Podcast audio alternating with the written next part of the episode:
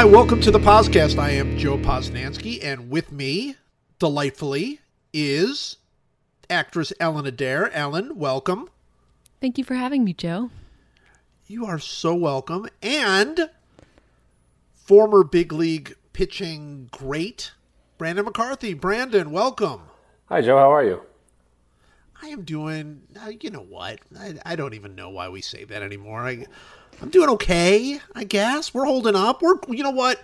We're doing great. We're healthy. Uh, we're together as a family. Uh, we're holding up. How are you guys doing? Brandon, how are you doing? I'm bored.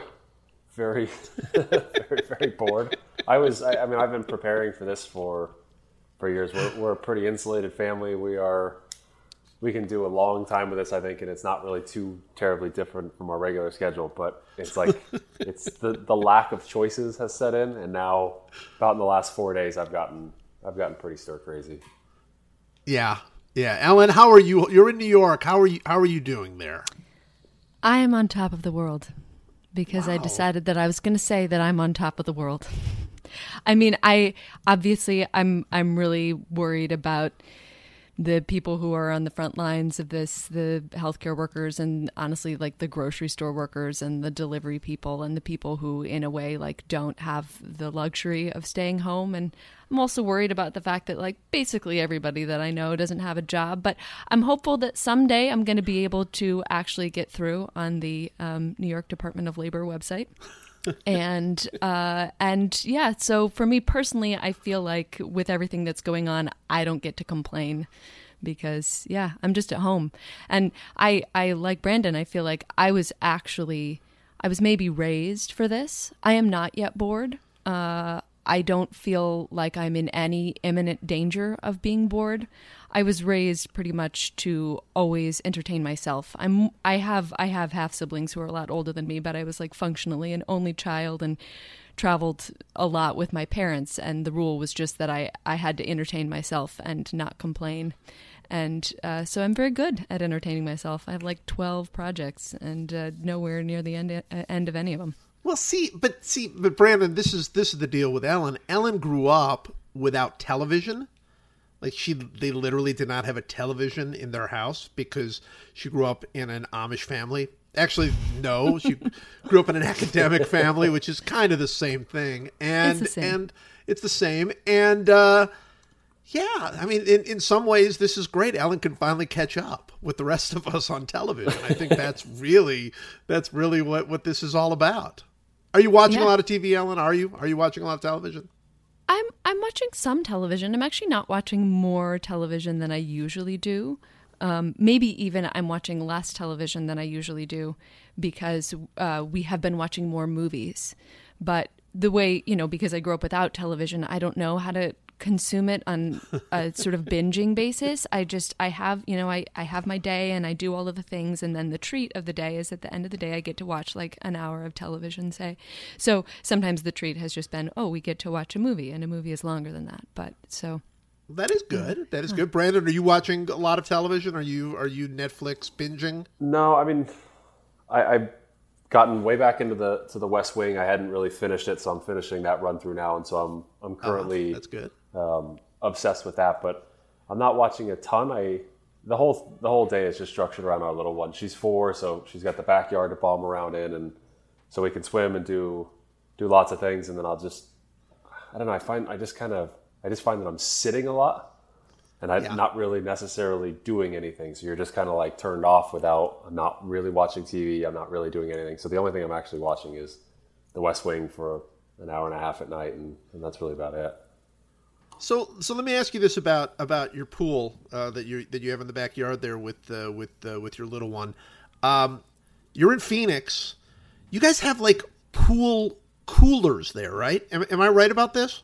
No, You don't like. I, like I, I know I'm people supposed, to in do the, I'm supposed to do a yes and, but I had nothing for that other than I don't know what a So you've never, so you've never even heard of that? Where like, like I've heard that the water is so ridiculously hot um, in Phoenix that you really need to actually air condition your own pool. Yeah, that's yeah, that's midsummer. I mean, right now it's like 75, 80 out, so it's for these next this next month, this next two months even, it's perfect. Like we actually have the heater on right now because it actually get will get too cold. But come July, if you're if you're still here, then a lot of people struggle to even swim in that because it just super heats during the day. So you're just like getting into a hot tub and it doesn't really cool you off. But I haven't heard of actual pool coolers, which I could Okay. could be a thing. I just I don't think that we have one. I I think it's a thing. I I maybe I'm totally wrong about that, and uh, frankly, it doesn't matter if I'm right or wrong. It it really it's irrelevant. It should But- exist. Let's just say that. Yeah, yeah. Do, do you guys do Phoenix year round? Are you guys like like you you endure the the the summers? You do that? I mean, No. you obviously haven't had to do that as a player, but There's a? Flagstaff is two hours away from from our door, so we ended up we kind of we found a place there um, a couple years ago. We knew that this was going to be our full time home, and um, we had been here through through two summers when I played here, and we knew kind of what a Phoenix summer was like, and that it was going to be a little bit of a grind. So we do get to escape for a little bit in the summer and um, go up, and we we've got a little place that we can we can share with friends, family, do different things, and and just kind of get out of this for a little while. So that's last year was our first chance we got to do that, and so we really really enjoyed that. And then we'll start to travel a little bit if if the life ever returns to normal. And uh, but being here, not being here is really priority one because it after about two to three weeks of it being over 108 every day, you just you just break. yeah, no, I I I just couldn't. I, I Ellen, could you do Phoenix? Could you live in Phoenix? I, I might be uniquely suited to live in Actually, that's true. honestly. I run extremely cold. I mean, I, probably I would at 108. I would be like, yeah, this is this is hot. Like, I think I'll go inside or maybe sit in the shade. But yeah, it tends to need to be in the like upper 90s for me to feel like it's hot. Ellen is not exaggerating about this, Brandon. I I've, I have literally been with Ellen when it was uh, in the 90s. I would say in the 90s, certainly, maybe even the high 90s, but certainly the mid 90s, where she literally has reached into her little bag that she carries with her everywhere and pulled out like a sweater. It's like it's like like yeah, it's a little it's a little chilly in the shade in the shade in this 98. It's it's really striking. Ellen, you might walk into 108 degrees and go, "This is exactly right. This is exactly what human temperature should be." I'm sure for a minute I would feel that way. Like, yeah, or or you know, maybe even 5. I would be like, "Oh, this is great." Like this this sensation that is unknown to me of being hot. This is what people have been talking about this whole time. Oh my god. That's the problem with It Phoenix. is- though. Like 108 feels for the first few days, you're like, oh, this isn't that bad. I think I can take this. And then you realize it's been 108 for the last two weeks. And that means it's only about to get bad. That means a week from now, it's 118 for every day. And then use three straight weeks where it never gets under 110. And at nighttime, it's still 99 on the pavement. And you're just like, okay, I, I can't. Like you, when you can't escape it, that's when it becomes. It's like kind of like seasonal affective disorder you see in other parts of the country, but you see people in Phoenix, the people who stay here, like you're just kind of like walking zombies. Like it's all anybody talks about. Like, how about this heat? How about this heat? What do we? What do you like? It's, it's too much. Like we all know this is an affront to God to live here. So let's. We got to talk about something else. We're going to talk about. Uh, all right, so here's here's the thing that I that I want to do. All right, and, and I actually want to ask each of you how you're holding up in this world without sports, and and obviously that's a that's a big topic here, and it's a and it's a tough topic because you know who cares? I mean, there's so many bigger things going on, and yet, um, are we? You know, they've they've they're continuing to try to play a lot of old games. You know, MLB. Um, uh, the the app now gives you the option to watch, I guess, any game you want from the last two years, which is you know, which is okay. It's nice of them to do that. Um, how are you guys holding up? I mean, like, are, like, are, is there enough old sports to like watch to to keep any interest at all, or have you already hit a breaking point? I, I, I haven't watched very much at all. Um, I don't know. I, I watched some of that um, that crazy. Was it? It was the the Cubs game from years ago. Um, Yeah, the Phillies the Phillies Cubs. Yeah, yeah. I watched a little bit of that, and most of that is just kind of like not even watching for the game. It was just kind of nostalgia watching, just like. Well, Right. that guy's clearly throwing 74 miles an hour, and then I watched some of the Tuffy Rhodes game and a little bit of some of the, the playoff games that were good, but still only in snippets. And it's not like it's appointment viewing. It's just like I sat down and waiting for my wife to come in the room so we could watch West Wing. I turned that on for about 20, 30 minutes, but I don't know. I, I haven't thought too much about sports because it's just not there and what's the point? But I, I could desperately use a golf tournament, just something that's running for four days that I could just go check into for four or five hours at a time and follow it over time. But that's about the only thing that I am truly like kind of jonesing for right now. How about you, Ellen? Well, I have watched a few baseball games, but I found that they're really they're just sort of on there to soothe me, to just have this sense of like, you know, this lulling background noise that I'm like, yeah, yeah, yeah, like I'm I'm watching a baseball game. I'm totally watching a baseball game.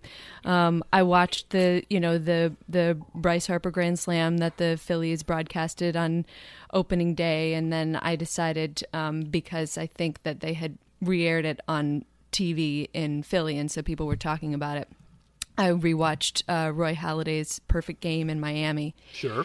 And uh, you know, and then some Red Sox friends were talking about rewatching 2004. So I watched a couple of those ALCS games, and it's interesting to me that it's just not the same without the anxiety. Like it's it, it is definitely comforting for me to have it on and it's enjoyable to watch them again especially if I like, you know, the game is old enough that I don't remember every single thing that happened. But it's sort of the metaphor I thought of was it's like a cloth mother, which is a thing from my uh, psychology class that I was remembering a couple of, I don't know, maybe it was even a month ago, but it feels like a lifetime, of course, in which a uh, a baby monkey, de- like devoid of an actual mother, put into a room with like a cloth covered monkey and then a wire monkey will gravitate to the cloth monkey, even though they are both not an actual monkey mother. So yeah, like going to the the baseball games of old, it just feels sort of like a cloth cloth monkey. You know, I'm just like snuggling with it, but it doesn't yeah, it's it's sort of like when when I'm devoid of actually the stress of of being like, "Oh my god, are they going to win?" It's not quite the same. That is one hell of an analogy. that was, I mean, Well, it was what, you- it's what we were all thinking, but you, you got it. I was thinking of it because in a conversation with my dad, I had decided that wire monkey is my metaphor for Mike Pence. Yeah. Yeah. So um, that was why the whole story was brought up to me. I was trying to find the, the fitting thing to describe Mike Pence, and I decided wire monkey was that thing. Like you know, if if uh, if a monkey were put in a room with Mike Pence and a cloth monkey, the monkey would snuggle with the cloth monkey instead.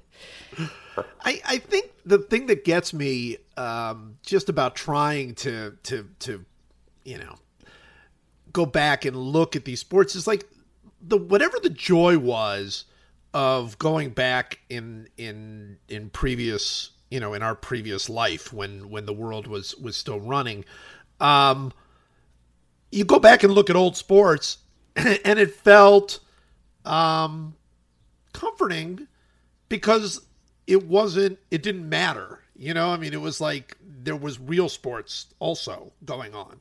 So if you wanted to sort of like step out of the real sports world and go back in and and uh and and see you know whatever roy halladay's you know uh, perfect game or or you wanted to see yeah, Roger Federer win you know Wimbledon in in sometime in the 2000s or or you wanted to watch Tiger win you know his his first uh, Masters or whatever it was it felt nostalgic. It felt great because you know what there was real stuff happening and and you know there was a part of you that's like oh this is great. I can just kind of go back and revisit.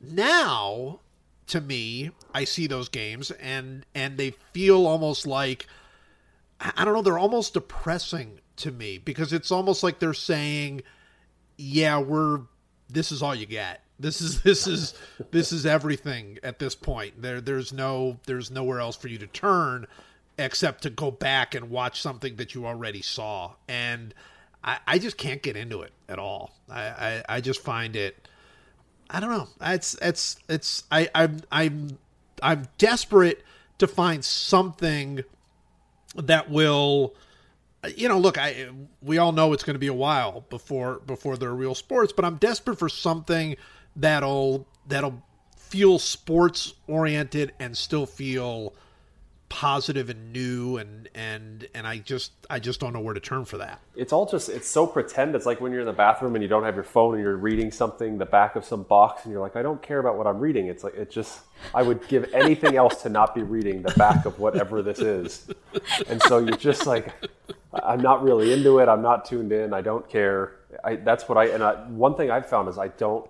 They keep airing the games almost as normal, so you get the commercial breaks, and that's where I I give up after about two or three innings, even of something I'm watching, because it's like I can't. Every six minutes, I'm sitting through a commercial break, which is okay when I'm watching a baseball game because I want to see what happens next, and we're going to see this through. But when I'm watching, even Nolan, I, I they played uh, Randy Johnson's 20 strikeout game the other day. Through the first four innings, you know, I'm kind of captivated because he was just so dominant. And Ridiculous. then it was like, Oh, oh, commercial. Here comes a commercial, and then finally, it just like my brain is so wired now if I don't want to watch commercials, I don't have to watch commercials. It was like, okay, let's do anything else, and so I just left the TV, and that was it. And uh, it doesn't speak well of my discipline, but No, no, I think that's right. I I totally think that's right. I think if if like a movie, like an older movie came on that you really like, that you, you don't love it. It's not like one of your all-time favorites, but a movie that you like comes on, uh, you might watch it. You're not watching it through the commercial. Like Yes. as soon as as soon as that commercial comes on, you're like, all right, look, I I was perfectly happy to watch Kramer versus Kramer, but I'm not I'm not watching it through a commercial. I mean, it's, it's I've seen it, you know, and that's I, I think that really does hit upon something that that feels so empty about about uh, you know old sports, and and I don't I don't have any ideas of what to do, uh, but I do think that the itch it was supposed to scratch it, for me, uh, it really doesn't. Ellen. Well, a, a couple of things. I mean, I think that first of all, uh, I've been watching these games on YouTube, and there aren't commercials, Yes. so that's a blessing. Um, and I think that it's particularly because, and I I imagine that across the world, people are having this uh, particular issue of the oddity of watching people touch and interact on TV. Yeah. Is yeah, I'm always like, you guys, that's not say. Oh my god, that's way too many people in that room. What, what are they doing? And it's particularly bad for commercials because Yes. commercials are trying to sell you something, right? And like I've always known, and I'm very thankful to have done many of many commercials. But I think maybe because of that, I've always been uh, extremely aware of the like weirdness that a commercial is selling you is like okay this person is actually the mother of this person and they actually live in this house when like none of that is true and all of it is just so that you believe that these like paper towels are better than other paper towels. Sorry about the siren in the background by the way. That is totally just the way that it is in my neighborhood because Yes, I You're live next to Elmhurst Hospital. Anyway, um, so it is particularly strange now when all that commercials are advocating is the thing that I absolutely fundamentally refuse to do, which is like go out and be a good consumer, you know? So, like watching a CVS commercial, I'm like, no way. No way am I going into that CVS. Look at all those people. They're smiling at each other. They're insane. They shouldn't even be there. So, I mean, I think that that's why, yeah, w- having having commercial breaks is definitely like insult to injury, and um, actually, you know, we deserve to just tune out of them. it's so. I was. uh, oh, sorry, Joe. I was gonna. No, I was gonna say I've actually read. Um, uh, I read a story about it that that businesses are are getting incredibly um, angry feedback from people who are seeing commercials where people are not social distancing. I mean, they're just that it it really is sort of it's it's a crushing thing to see. I mean, you just see like you know like people out on dates like in restaurants or something and and and holding hands and you're like what are you do are you out of your mind? I mean you know and and i i do think that it has like an actual impact on the mind. I recognize that it's a catch twenty two because they can't very well um, make new commercials with people No, they standing six feet away because there's no way to to make anything to film anything in which people are always standing six feet away. So no it's you can't fix it but at the same time if it's if it's hurting you as a business you might want to stop running it. It's you know, true. I mean, that's I mean, that's that's really what it is. Brandon, Yeah, the, the one of the business partners in the in the soccer team that I have actually, he, he runs a large marketing agency, and he just brought that up in, in one of our calls the other day, and I thought it was fascinating. He said that right now, if you have commercials running with people touching or too close together, um, they are losing. The brands that have that are losing like fifty percent of their, um, at worst, fifty percent of their brand favorability ratings um, just because of that, and nobody knows what to do with it because all those commercials are bought and paid for. Um, they've all been filmed way in advance. They don't have anything else they can create right now, so nobody knows whether you just power through it and just and keep going, or do you just kind of do you pull them off? Nobody. I, I thought it was a fascinating psychological thing. It was it was really interesting that Ellen brought that up. That it's a very real thing in the marketing world right now. it's wild. This is. I guess we could have a lot of cartoon commercials, maybe.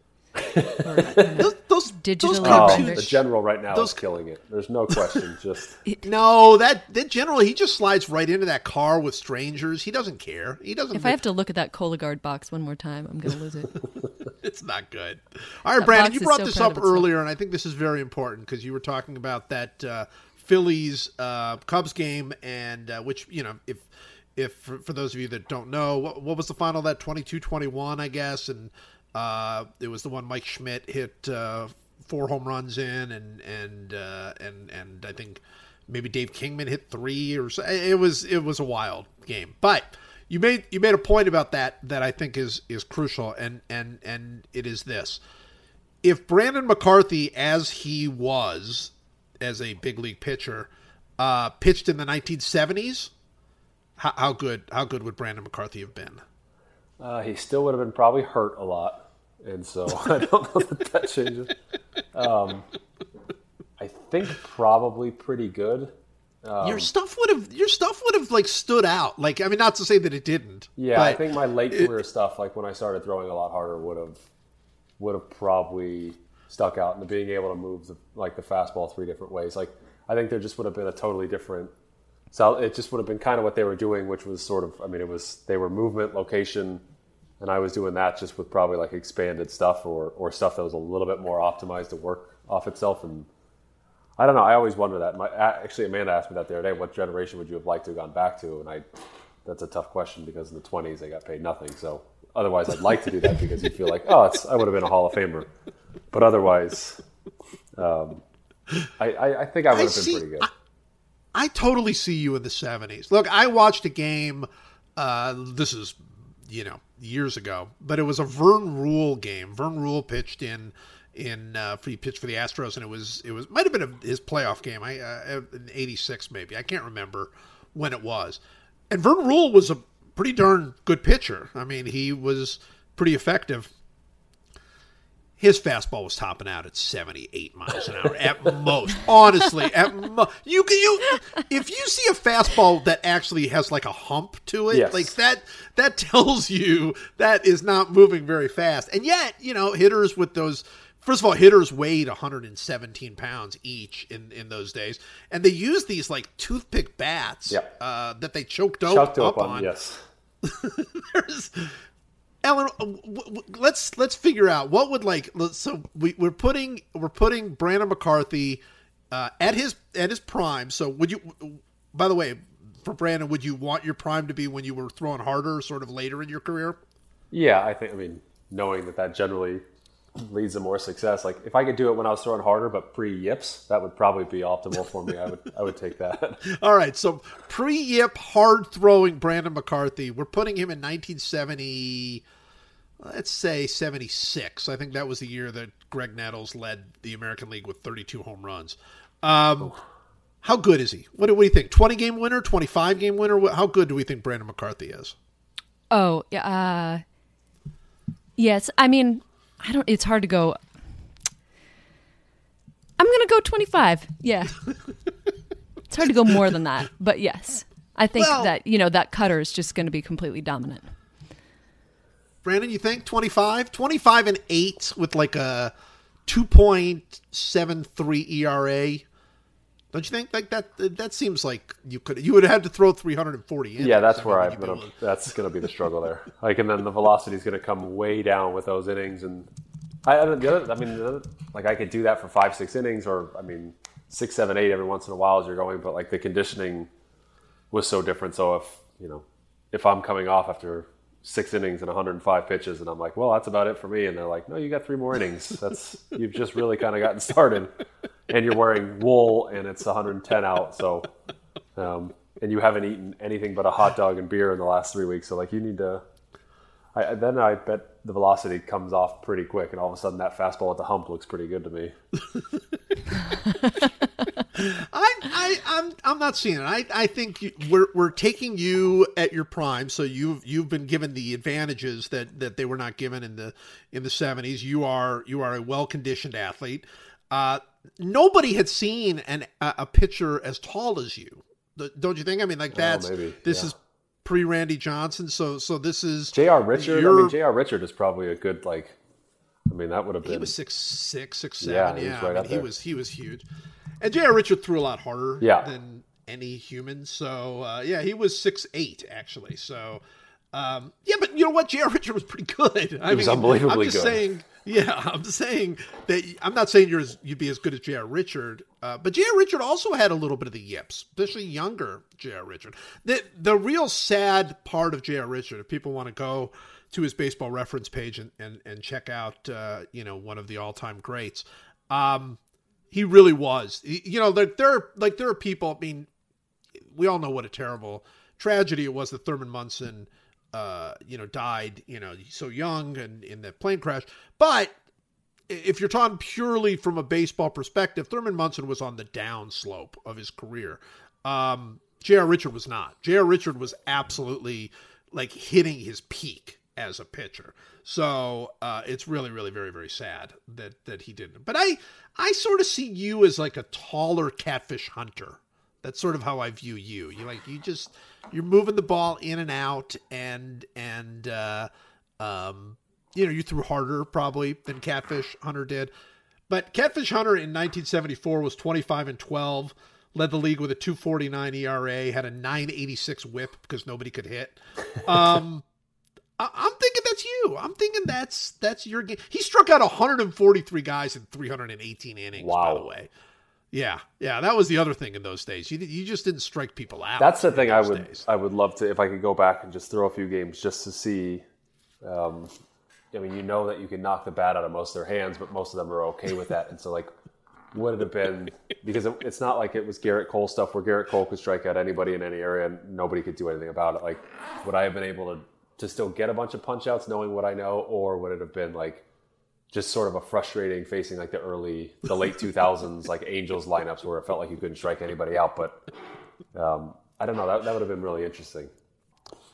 this is this is a really really uh, I love the way that that this goes because uh, this leads to your question, Ellen, which is: Do you believe that if hitters, if the entire focus of baseball was to not strike out, okay, let's say that that the shifting of the game, because I I think that that is how a lot of people looked at the game, and you know, and it wasn't the entire focus, but home runs were not, you know, for for 80 to 90% of the players, home runs were not even a part of your attack. Your your attack was put the ball in play and and hit for some some decent average by getting enough ground balls to go through. Uh, I mean that that was most of the players. That's what they did. So my question is, even with the players, uh, the pitchers stuff today with your Gerrit Coles and your Noah Syndergaards and and and and uh, Aaron Nolas and all the rest, um, if the hitter's entire purpose was to not strike out, would they not strike out? Yeah, I think so. I mean, I'm sure that obviously there would still be some strikeouts, but I mean, yeah, obviously, I think obvi- there would be maybe more pop ups, you know? Yeah. And, Yeah. and there are obviously plenty of balls dying in the outfield right now, even as it is. But yeah, I mean, if your if your only goal is not necessarily like must get on base, but just like don't strike out, yeah, then you're just gonna try to hit that last ball um, that I mean strike um, that you're that so that you don't strike out even if you just make poor contact with it. You agree with that, Brandon? Yeah, I still think some of the craziest guys would have racked up an unbelievable. I think like the the Gerrit Cole, Chris Sale. I think like they become they're like they're optical illusions. It's not so much like a decision to swing and miss. It's that you literally can't do anything else because the pitch doesn't doesn't give you any information above like hope you missed it. Like it, it just um, you know I kind of told you about we have there's there's virtual reality now that that are in clubhouses that that some teams have access to, and so you can put any pitcher in there. It takes their actual like all the metrics of their pitch, and so like you're actually there facing them in the box. You see, it literally looks like you're just actually in the stadium facing them, and so you can you can face those pitchers over and over and over again and make swing decisions, and it's really fascinating. And as I kept loading up some of the best pitchers in the game, and the amount of them that you can't that you just can't see anything, you would just swing because that came right down the middle as a fastball it wasn't even close to that. Like you would have just swung and missed. And so you, you could choke up and you could sit there and you'd probably hit more foul balls and probably you might knock off maybe one to two strikeouts a game, but there'd also be guys that would just get obliterated because you're kind of on it and then the stuff is just too good. Like Randy Johnson would have been, like you can just see in the games that he's pitching, I mean, a lot of those guys aren't trying to strike out. They're just trying to make contact, and they just, it's just, oop, that wasn't a fastball. That was a slider. It almost hit me in my back foot, but I didn't know it until I had already started to swing. And I think that's, um, I think for a lot of us, the, the mid to like the low to mid to the just below the upper tier, their strikeouts would have fallen off immensely. But for the elite guys, I think those would kind of stay. So that's so for you, the stuff that makes it impossible to hit a ball is the fact that you have no idea what it is. Like that is would you say that is the sort of the supreme factor? I mean there's you know there's obviously there's there's speed and then there's there's the you know the movement and all these other things, but would you say that the supreme factor in uh in in being able to hit the the ball is that you have absolutely no idea what's coming? That and that the fact that as the pitch is coming, it still doesn't give any information as to what it is, Right. and so then it does something drastically different um, than a fastball. Because most all, all hitters are trying to hit off the fastball, so that's what you set your timing to. That's where you set your eyes, and then the ball does something off of that. That so if it doesn't give itself up in any way, if the curveball doesn't bounce, if you don't, or hop out of the hand, if you don't see some spin on the slider or some change in the release or something in the arm speed for a changeup, you have nothing to go off of, and unless you just get lucky or just adjust last second, um, you typically don't make contact. And, and I think that's that's the biggest thing that uh, I've I don't know if we've ever talked about on here, but Johan Santana used to tip ninety percent of his pitches. I mean, you you went into games, and I will never forget um, a game sitting on the bench. We're in Minnesota, and we had every single pitch, and this was all of us on the bench as we just sat there. He would just he'd come he'd wind up, he'd go, and we go change up, and you knew that every hitter went into the box. And he threw a complete game shutout against us with a bunch of punch outs. I mean, it wasn't even a fair fight, and it just goes to show you how good the deception on his changeup was. Was even if you knew it was coming, your eyes still couldn't believe it what it was being told, and so you just can't hit it. And so that's hmm. that's what a good pitch is that it it just doesn't give itself up, even if you know it's coming. Wow. Wow. I love that. I don't think you actually told me that story about Santana. That is, I think that's probably similar to Pedro, although Pedro didn't tip uh, his pitches, I would guess. Um, but that to me is is always been one of the most fascinating parts of of hitting is how devastating the changeup is. Like a really, really, really great changeup. Um, just how devastating that is. It blows my mind. I mean, these guys are the best hitters on earth, and the ball is coming in, and it's moving, of course, but it's coming in at you know, I mean, not batting practice speed, but it's coming in at a significantly. If if if if they could time that, they would hit it with with some great consistency, and yet because of the arm action, because of everything else, uh, just having that. It, I, I don't know. That just blows my mind that that can be such a devastating pitch. Yeah, it's just it's the ultimate pitch that lies to the eye. So it's such a an advantage pitch if you can get it. It's why so many pitchers obsess over trying to get a changeup, and and you see a lot of guys that end up turning in hot, Hall of Fame caliber careers. It ends up becoming their best pitch. Like CC Sabathia was known for his slider, and then for the longest time it became his changeup. And Chris Sale's slider is absolutely disgusting, but his changeup is what really screws you up because now you've it looks just like the fastball except it's not that speed, and then you think it might be a slight like it ends up creating so many problems in the eyes of the hitter and the mind that it um, you can never quite figure it out because it doesn't if you don't slow down your arm, nothing tells you that it's coming.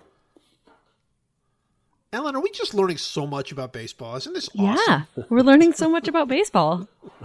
No, I mean it's it's it really is cool. I I like I say, I mean it's it's funny because you know people throw the change up in so many different ways. Obviously, keeping it, you know, the circle change is different from from you know the grip is is different from for various different you know people, but yet the skill that it takes to throw a changeup is like it's it's like it's like touch, right? I mean, isn't it is wouldn't you say it's a little bit like being, you know, a great putter or something? Like there's there's like a there's there's something that is that is very very difficult. Like I- don't know if you would be able to see a young pitcher and say, "Oh yeah, someday that guy's going to have a great changeup." I mean, is that is that something you think you can scout? That's a Or do you have to scout I- the pitch That analogy itself? I've never heard, and that actually the being a good putter is probably at like you can get the mechanics of everything down, be a good putter, and you learn how to read greens. But like if you just don't have that internal sense of whatever it takes, yeah, that's actually a really good uh, comparison. But no, I actually that's a it's a thing that I look for personally when I look at young pitchers or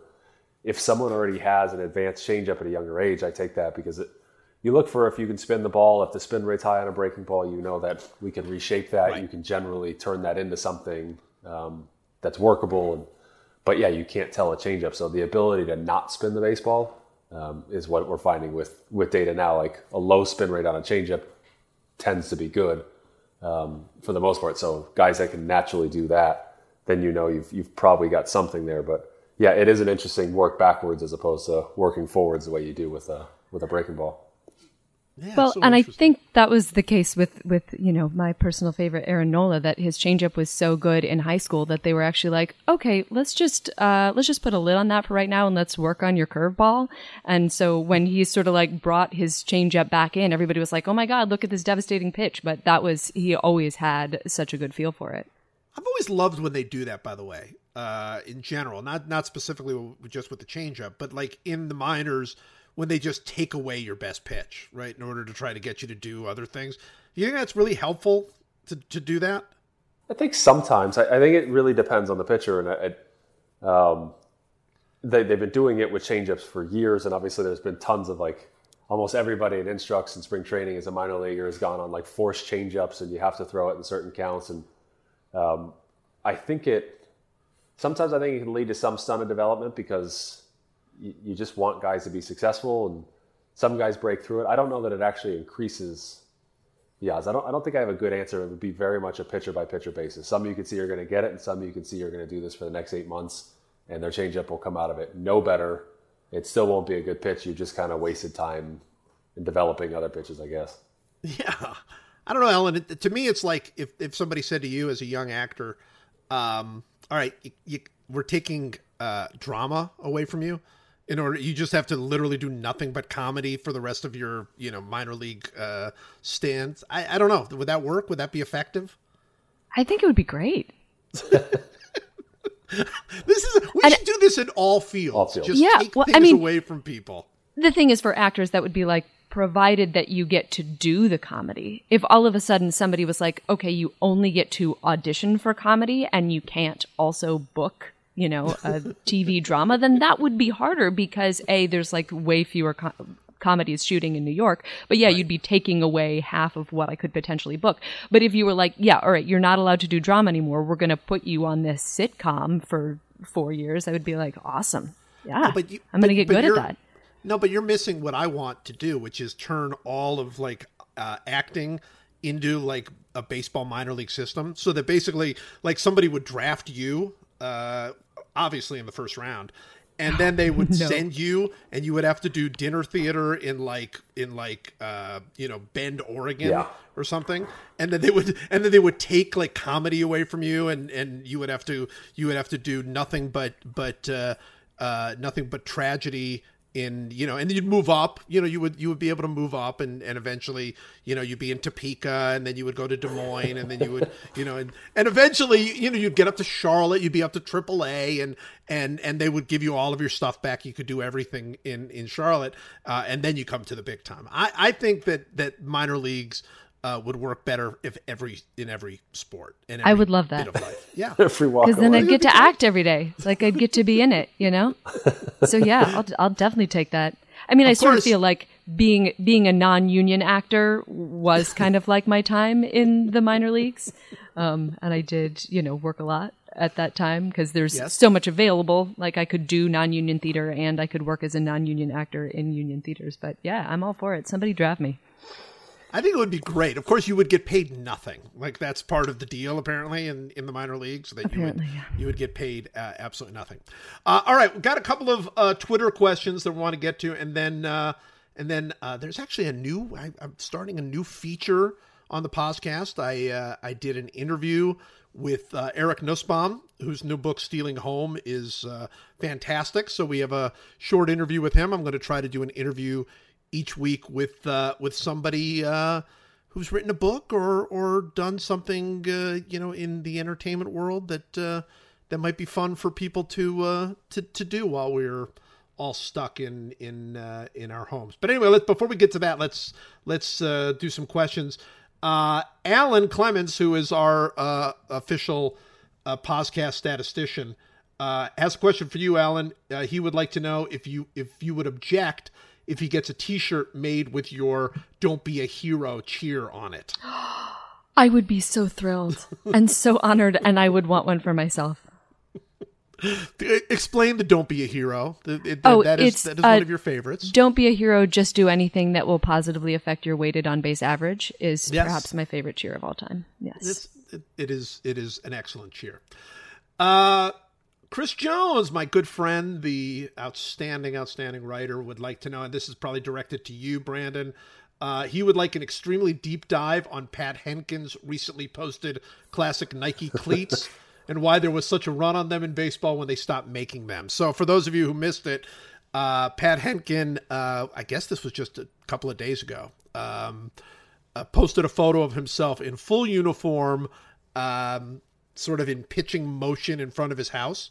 Pat Hentgen, former Cy Young winner, Pat Hentgen, by the way. Um, you loved that photo, didn't you, Brandon? I liked it just for the, the shoes. I, I I like a lot of Blue Jay jerseys um, in general. I just always have found them really really cool looking. But the shoes are what jumped out to me first because they were the they're the original Cooperstowns from the '90s, and they were they're what Mariano wore his whole career, and they became they truly became like gold after um, they discontinued that model and they started updating into new models, and, and people hated the new models. They didn't look as good. They didn't look as um, so there was like this this certain cachet that they were Mariano's cleats, and then Gagne had like a large storage of blue ones that he had gotten from his time with the Dodgers, um, and so Gagne wore them um, for years and years. So they were like reserved for the super elite guys, and nobody else could get their hands on them.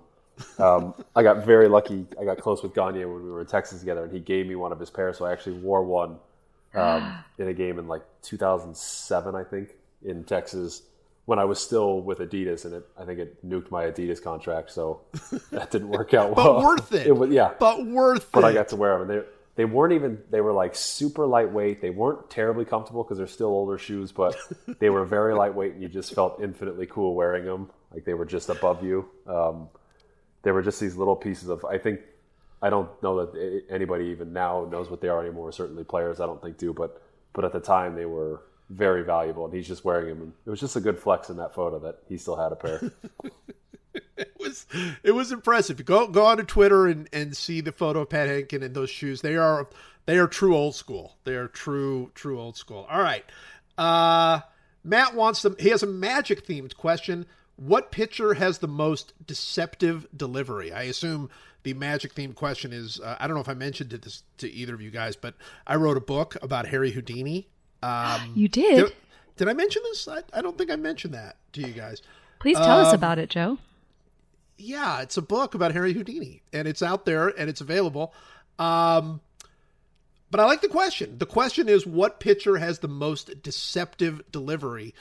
And so I, I guess you could take that a lot of different ways. But Brandon, what would you, by deceptive delivery, would you say what that uh, you know able to, to sort of hide the pitch he's throwing best, or what would you? How would you describe deceptive delivery? Yeah, I guess like you just can't pick up where the ball is coming out of um, without having faced a lot of them. I mean, on the face of it, I would say Sale because it's just the angles are You never are know. just yeah. wrong and um, they're, they're, it, like it kind of moves slow in the back and then it just comes really fast out from the side. I he's my first answer, and I feel like I'm probably shortchanging someone else, but um, there are some guys who hide the ball just unbelievably well, and they're just forever deceptive. Um, Yusmeiro Petit is still pitching, and um, we came up together in rookie ball, and nobody has ever been able to see the ball out of his hand well. Like he's had this fantastic career, even though the stuff isn't fantastic, because there's just something to it that you never can really see what's happening.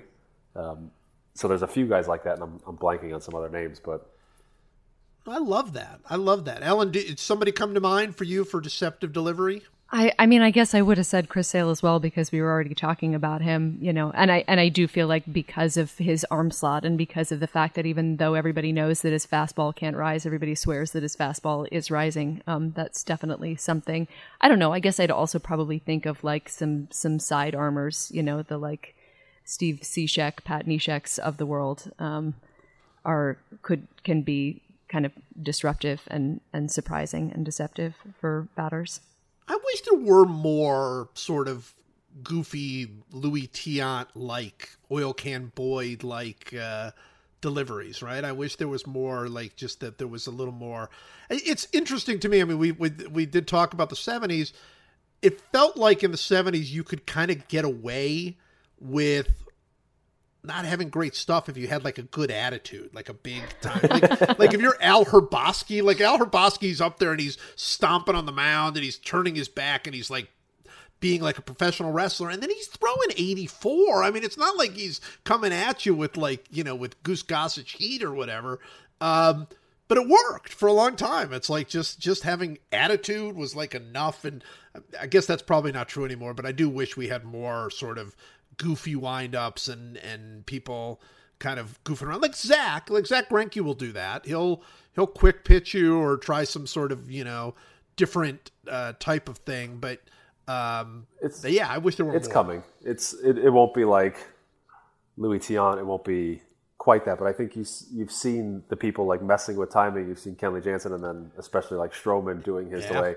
You're seeing more and more like amateur pitchers do it and actually work on it, and then minor leaguers. And uh, we have a guy in in the Texas minor league system named Hans Crouse who's been doing it since high school, and he actually like it's like he specializes in it. He can he can stop the world on the mound if he wants to, and sit there and wait and wait and wait and do anything he wants. And so there's some people who are just getting good at doing it because it's it's a valuable thing to just add in. I mean, if the whole point of hitting is to mess with or pitching is to mess with timing, if you can actually do it physically, you might as well. So I think you'll see more of it in the next decade.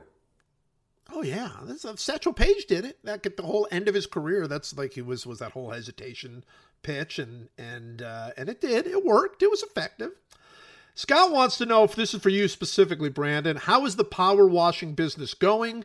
How clean is your driveway right now? So, for those who missed it, Brandon, uh, when talking about jobs he would love to have, mentioned he would like to be a sort of uh, amateur superhero power washer, where he would just power wash people's houses without them even asking him. Um, how how's it going there with the with power I need to turn it on. I probably should have. Um, You have one. yeah, I do, and it's it's there. I just I've been so bored during this that I haven't even done the things that I want to do. I don't even. I'm probably in some weird place mentally. Um, I, I actually should get out there and do it. We had a we actually had a reason, kind of a weird reason last week that um, to to clean the driveway. We just used the regular hose for it. So I'm I'm, I'm that's a lot of missed opportunities right now. You're off your game. I I, mean, if you, if you guys were actually cleaning the driveway and you didn't go for Yeah. it, that's that's off. All right, two more. Uh, Ellen, I'm going to specifically send this one to you because I think you're the nicest person on, uh, in in this group. Um, the question is from Keith, and the question is, what does Sepinwall need to do to get back in the good graces of the podcast? Because I know what Brandon would say, or what I would say, which is nothing. There's no possibility of him getting back in the good graces. Um, well, I would like to. I would like him to apologize for the shade that he threw on my friend Omar Epps the last time that he was on the podcast. Yes. Um, yes. And I mean, the thing that immediately springs to mind, he might not do this, but I do think that this is his path to redemption would be to just choose a different uh, baseball franchise to be a fan of. Um, and that's apropos of, you know, what I talked about last time about how like anybody who is on the Yankees can be saved by doing something that's not associated with the Yankees. And so, um, so yeah, I feel like if he were to just kind of come to his senses and realize that you know, really any of the other 29 teams would be a better better team to throw his uh, allegiance behind. Yeah, he could be saved. Okay, so so the two-step process that you are throwing out there is one apologizing to Omar Epps because he he made the he he basically in order to to make the point about the uh, Major League Two not being nearly as good as Major League One, he he specified Omar Epps. He, he specified. He didn't need to specify. He could have just drafted the player. You know, he, he could have just drafted right. the character. He, didn't, he didn't have to do that. And you and Omar Epps uh, are friends and co-workers. You've you've you've done. Uh, we did a movie. You, you just did a movie together, correct? And then secondly, drop the Yankees. Those are the two things he needs to do. Those are suggestions. Brandon, does that get him back in? I think he just needs to have respect for the nonsense that this is, and like, I don't know, like this is all kind of like Calvin Ball, anyways, and somehow he's still managed to break the rules of Calvin Ball, and I think that's really so his. true. Um, if he would just kind of just keep it within the borders, like he has to have one off the wall pick every year. So he, I think he's yeah. he's a good time. He's I he's not out of the graces, and I don't have the Yankee hatred that you guys have, so. So maybe he's not, not, coming from as far behind. No, he will always have room for for our guy. We'll always have room. Wonderful writer, just dreadful in all other ways. All right. Um, last last question um, uh, is from uh, Book Bruxton. Okay. Uh, how about a discussion of some of the players who didn't make the cut for the favorite players essay on the Athletic? Um, and uh, for those of you who don't know, I am I've been doing for uh, it feels like fifty two years now. Uh, I have been counting down the hundred greatest baseball players um, over at the Athletic, and you can see. I believe I've now written ninety three of them, so you can you can go on the Athletic and and and see those. And and actually, they have a special deal going on at the Athletic now, ninety day free trial. So you could probably if you uh, were committed actually read all of them during that during that time um, but but because of uh, what has happened to baseball season i have also started adding in uh, a few other things uh, into the into the mix and that includes um, sort of a list of favorite players and and they're not necessarily all my favorite players but they're favorite players that uh, people are nominating. They are favorite players that are sort of, you know, I did a poll there, so I did uh, you know some of those top people. Uh, their favorite players just just generally um, cool players that are interesting. So I will ask uh, each of you. I know who your favorite players are. I think, but what I would like for you to do is put that favorite player aside and give me another favorite player. So it it's like your second favorite player, I guess, is what I'm looking for. Ellen. I, I'm sorry, I'm I'm confused by the rules. Who do you who do you who do you think my favorite player is? Well, you've got I mean, I, basically here's what I want you to do because because I've seen a list of your favorite players. We have discussed many of your favorite players. How many T-shirts of, of players do you have? Oh my God, I I it's got to be like more than thirty. More than thirty favorite players. Probably. So I want you to try to go outside of your comfort zone with this on your favorite player. I'd like for you to like give me something. So so here's Am I nominating do. somebody for you then to write about or Ooh, and I had not thought of it that way. No, but but we can. We're just giving Joe work. Joe just needs work. Let's just Yeah. I guess that's yeah. what I meant by I'm unclear about the rules here. No, no, there are no rules. This is not um I mean, if if you want to nominate someone for me to write, I will certainly take it under advisement. Um, you know, I know the manager, but um, but that is your that is your call. But what I want you to do is is sort of reach deep in and find a favorite player that would be surprising for us. Ellen, do you want me to go first? Wow. Yeah, why don't you go first? Well, I would say I think Hershiser would be a good one. I love it. Hershiser is a great favorite player. Yeah. and that was I mean he was my guy when I was when I was a little kid in LA, and then getting to know him much more in um, in LA he was fantastic, and um, just a really really good guy. I enjoyed talking to. But I mean, just as I've gone back, we've um, I certainly remember being a kid during that run. I was five during that run in '88, so you're you're aware, and I do have a very cool personal story of of actually meeting him and how that came about. For at some point, I guess I could tell, but he, uh, I, my dad ended up saving a bunch of newspapers from that run and a bunch of the Lakers runs when we were living in LA at the time, and um, he just gave them to me. So I spent a couple months ago was just going through old newspapers, reading the articles and and digging through, and then you just kind of realize like how dominant Hershiser was during just during '88, and then especially just during that postseason run. I mean, it was just just incredible. So it was a it was a kind of a was- fun thing to relive.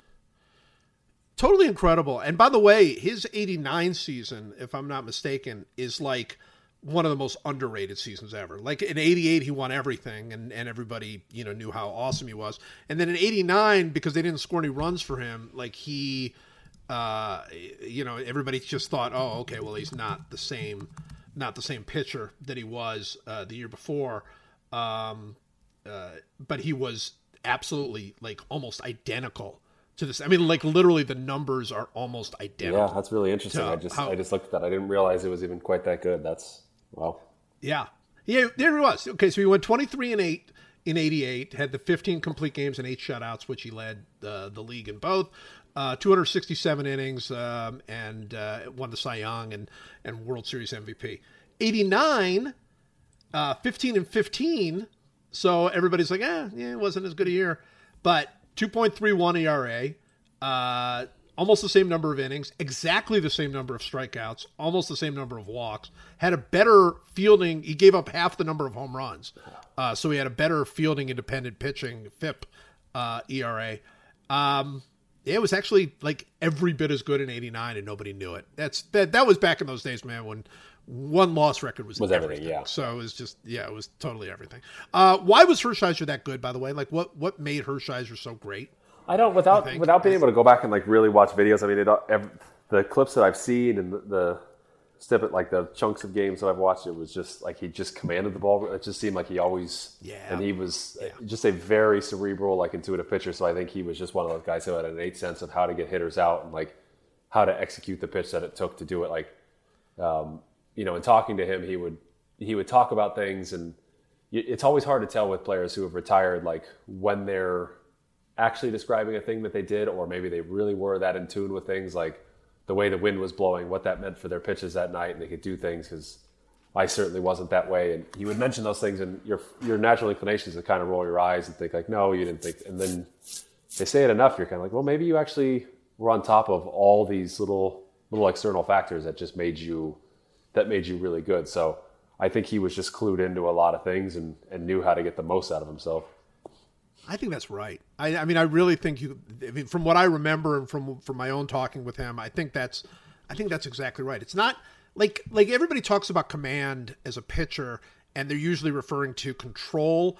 But you know, I mentioned Catfish Hunter earlier, um, and and I think Hershiser's like this too. I think there are just some pitchers that just just know what to do. Like they have command of everything. Like like you said, the external factors.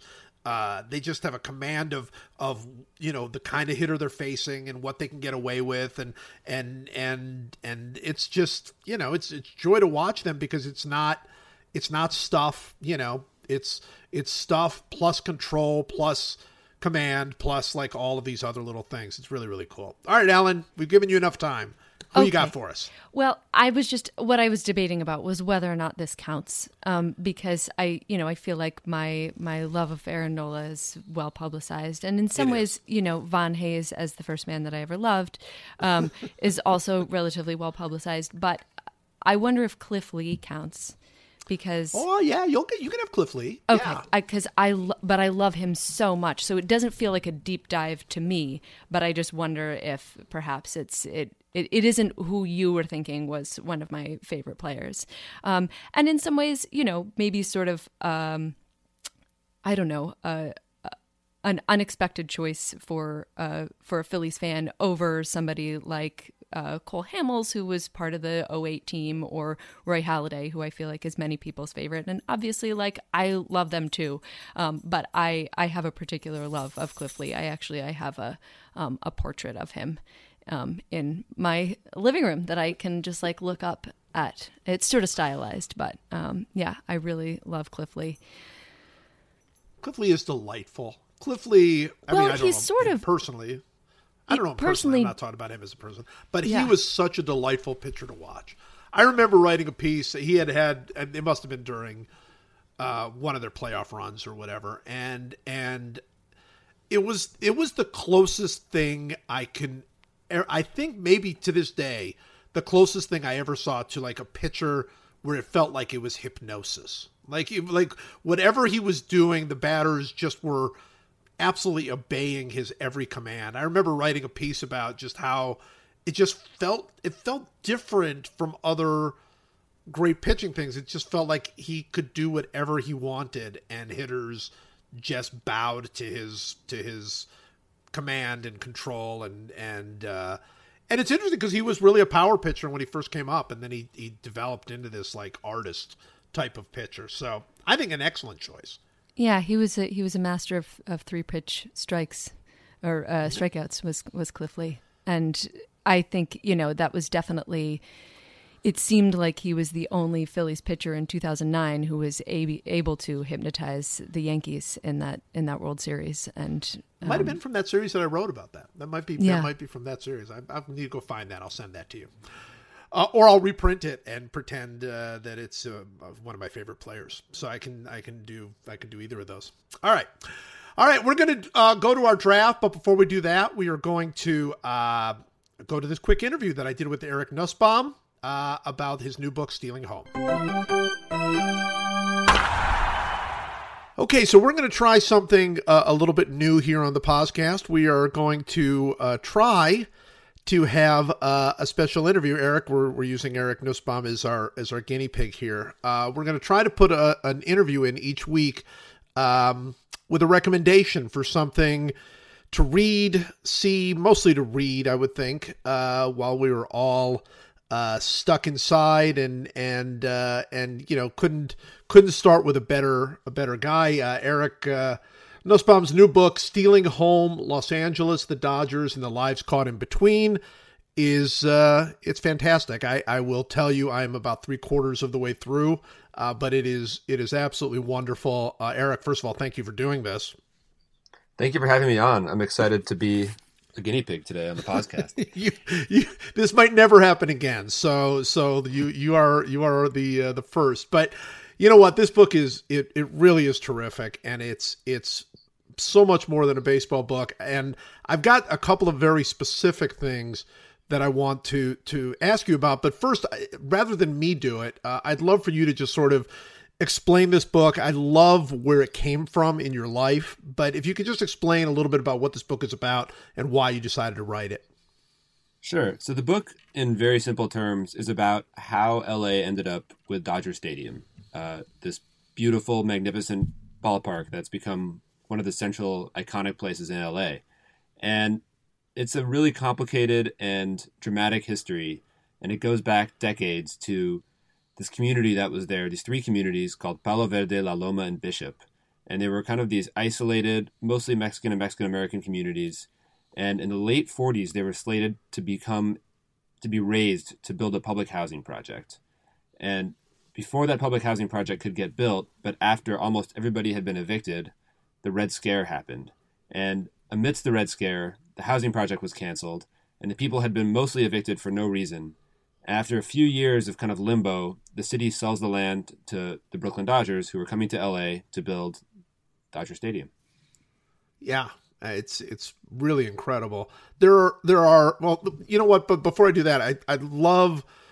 I mean, I don't know if this was totally the inspiration, but um, I was totally fascinated by the fact that one of the main characters in this book um, was somebody that you saw in high school, right? That that came to speak to your class. Yeah, so my junior year of high school, my U.S. history class, uh, a man named Frank Wilkinson came to speak about McCarthyism and the Red Scare.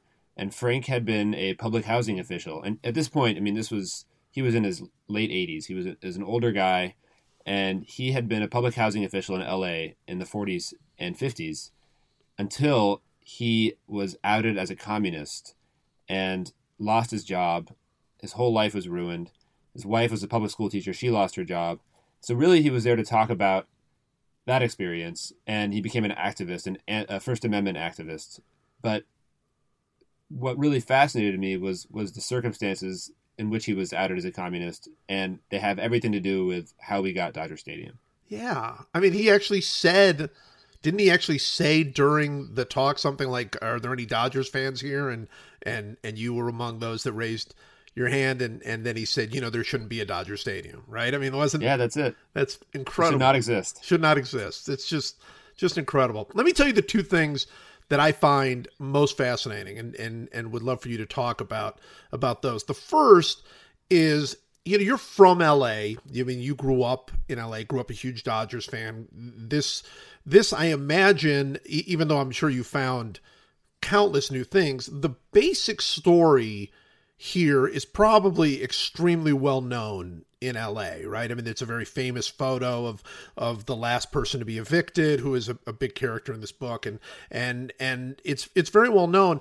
But I think nationally, the story of the Dodgers coming is much much more of a story of of them leaving Brooklyn. Don't don't you think? Like, don't you think that that because like for me a lot of this was new and and I've I've read a couple of interviews with you uh, and and you know people in LA and they talk about oh you know this story it's been told why did you why did you feel like you needed to come to this story that that a lot of people know but I got to tell you I don't think a lot of people know this story at all I don't think so either. I think there's a bit of an East Coast bias when it comes to the story of the Dodgers move, and that has a lot to do with the sort of mythical nature of Ebbets Field and the Brooklyn Dodgers. And that's fair. I mean, there was a huge loss. It's a tremendous loss to, to lose a beloved franchise.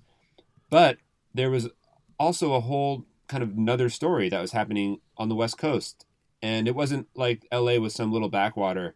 This was, a, you know, a gro- growing, booming city, and really interesting things were happening. And at this point, the LA Dodgers have been in existence for, I think, as long or longer than they were in Brooklyn. I Yeah. mean, we're talking about a, a historic franchise in its own right.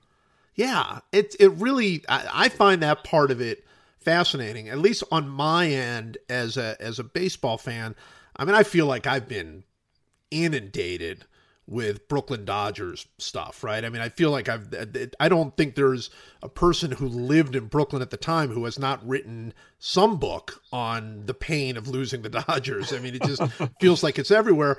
And yet I don't feel like, you know, that this this story, I mean, it feels to me like the story was, you know, they left Brooklyn and they went to LA and they became a huge success, and that's the end of the story. And and to to see really a, a, a city quite in turmoil, um, you know, over over this, and and and to see how much pain uh, the Dodgers actually caused, uh, you know, and and probably to this day, uh, you know, as you write, is, still a part of of the LA experience. I just find that to be fascinating. Yeah, I, I mean, I did too. that's why I wrote the book. I think the the thing that's really interesting about the Dodgers coming to LA is that it was not just a sudden thing. It had been building up for you know decades as the city was craving and and growing and wanting this this thing, baseball, and baseball became this kind of self fulfilling prophecy of like we're you know LA was always trying to become the bigger, better, brighter city, and the idea of having a not just a baseball team, but the Dodgers. That came to mean so much to to people in power in the city, and to a lot of people, you know, regular working class people in the city too. Yeah, absolutely. The second thing that I find really, really fascinating and intriguing, and and you know, even even wonderful about about the book is you see the title, right? And it's Stealing Home, Los Angeles, the Dodgers, and the Lives Caught in Between. And you know very early on in the book that you're going to be reading about, you know, really hard events, uh, tragic events. You're going to be reading about communities broken up and destroyed, and and and yet, and I and and I want you to talk a little bit about your your feeling about this as a writer. You don't really create villains in this book. There there are certainly people that that you know caused great you know great harm, but I mean, for instance, if if I go into this book without any knowledge. I'm going to be convinced that Walter O'Malley is one of the villains of the book because Walter O'Malley is one of baseball's all-time villains, leaving Brooklyn, all of that. But he really isn't a villain in this book. I mean, he he certainly is not. You know, no, nobody in this book, other than than the people who were who were directly uh, harmed, I think, come across as as everybody's flawed. But but I I think you worked really really hard to to make it like a lot of people were were doing what they sort of thought was best and and this is where it led. Yeah i thank you for noticing that. It was something i really tried to i i wanted each you know figure in the book to to come off as they really were and with their their own real motivations to the extent that i could you know mine those up from the archives. And you talk about walter o'malley he was a complicated person and he had you know some pretty amazing ideas and he was a visionary about what baseball could be and would become in the second half of the century. So just painting him as this guy who comes across and destroys everything in his path is not really fair, and it's not really fair to the to the events in the book. The, the events in the book, God, if there's one villain, and somebody asked me early on, you know, who's the bad guy, and I kind of hesitated. I couldn't really answer because the bad guy, it's sort of the, the system, you know, it's yeah. corruption, it's it's the sort of tragedy of dysfunctional government and racism over not just a little bit of time, but a long time. Yeah, no, that's that is exactly how it comes across. Uh, you know, I mean, I think there's there's such a depth uh, to this story because you know, like I say, I mean, and and you talk about this quite a bit. There's there's you know, it's this is not. Uh, this is so much bigger than a baseball book, but there's a lot of baseball in it, and and you you work very very hard, and and I think undoubtedly as a baseball fan yourself, but you work very very hard to talk about baseball's place uh, in Los Angeles and and how it played a, an enormous role in in creating the Los Angeles that we know today. I mean that's that's a big big part of the story. I mean it's like million as you as you wrote millions and millions of people were made very happy by Dodger Stadium. They were, and Dodger Stadium was, I mean, and is you know, I write, I think, in the preface of the book, I think it's the most important and iconic and emblematic building in LA, uh, more than City Hall, more than the Hollywood sign, more than anything. Uh, not just because it's a wonderful stadium and I, you know, it's my favorite ballpark still. Sure. But because of all the ugly history and all the sadness and all the kind of messiness that went into its construction.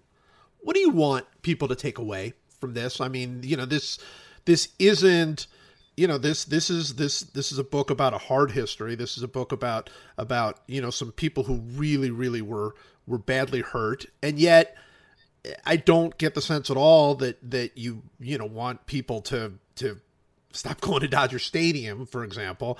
Um but what do you want them to take away? I mean do you want people when they go to dodger stadium to sort of feel this history and understand what this is to to look at LA in a little bit different light what what what do you what is sort of your hope? I hope that people can love something and also be critical of it at the same time. And not just you know if you're from LA or New York or whatever it is you can look back at the history of your city um, or Cleveland or Kansas City or whatever it is and say okay things have happened that were really bad but that doesn't change the fact that I love this place. And it's okay to to have a complicated relationship with something you love. And the same is true for sports teams. I think it's really easy for us to sit back and, you know, go all talk radio on a free agent acquisition. And that's great. And we should do that. But we should also be critical of our team's past and think a little bit about, you know, what it means to love something and who's been affected by that. Yeah. Yeah. All right. So I have to ask you because we're all going through this. Um, your book came out uh was it is it last week? I guess it probably came out. Was it last tuesday that that yeah it was last tuesday. Last tuesday. Not the best time for for a book to come out in for for for many many obvious reasons. Uh and yet i think it's uh, a book that that uh you know people will it's there's a there's so many deep feelings about this book. You're reading about American history in addition to reading about Dodger Stadium and and these individual people. I mean, this the stuff with with the Red Scare and is is so powerful. Um, but how how's it going? Like how how are you trying to get word out about this book? You know, um, I think it's going pretty well. It's really it's really strange. You know, you spend all this time on a book, and you you've done this, and you get you know into your own head, and you, it becomes the most important thing in the world. Sure. And then you're very quickly reminded that it's definitely not the most important thing in the world. Uh, so you know, right now uh, we've been hang- I've been hanging out at home with my family and spending a lot more time on social media than is probably healthy.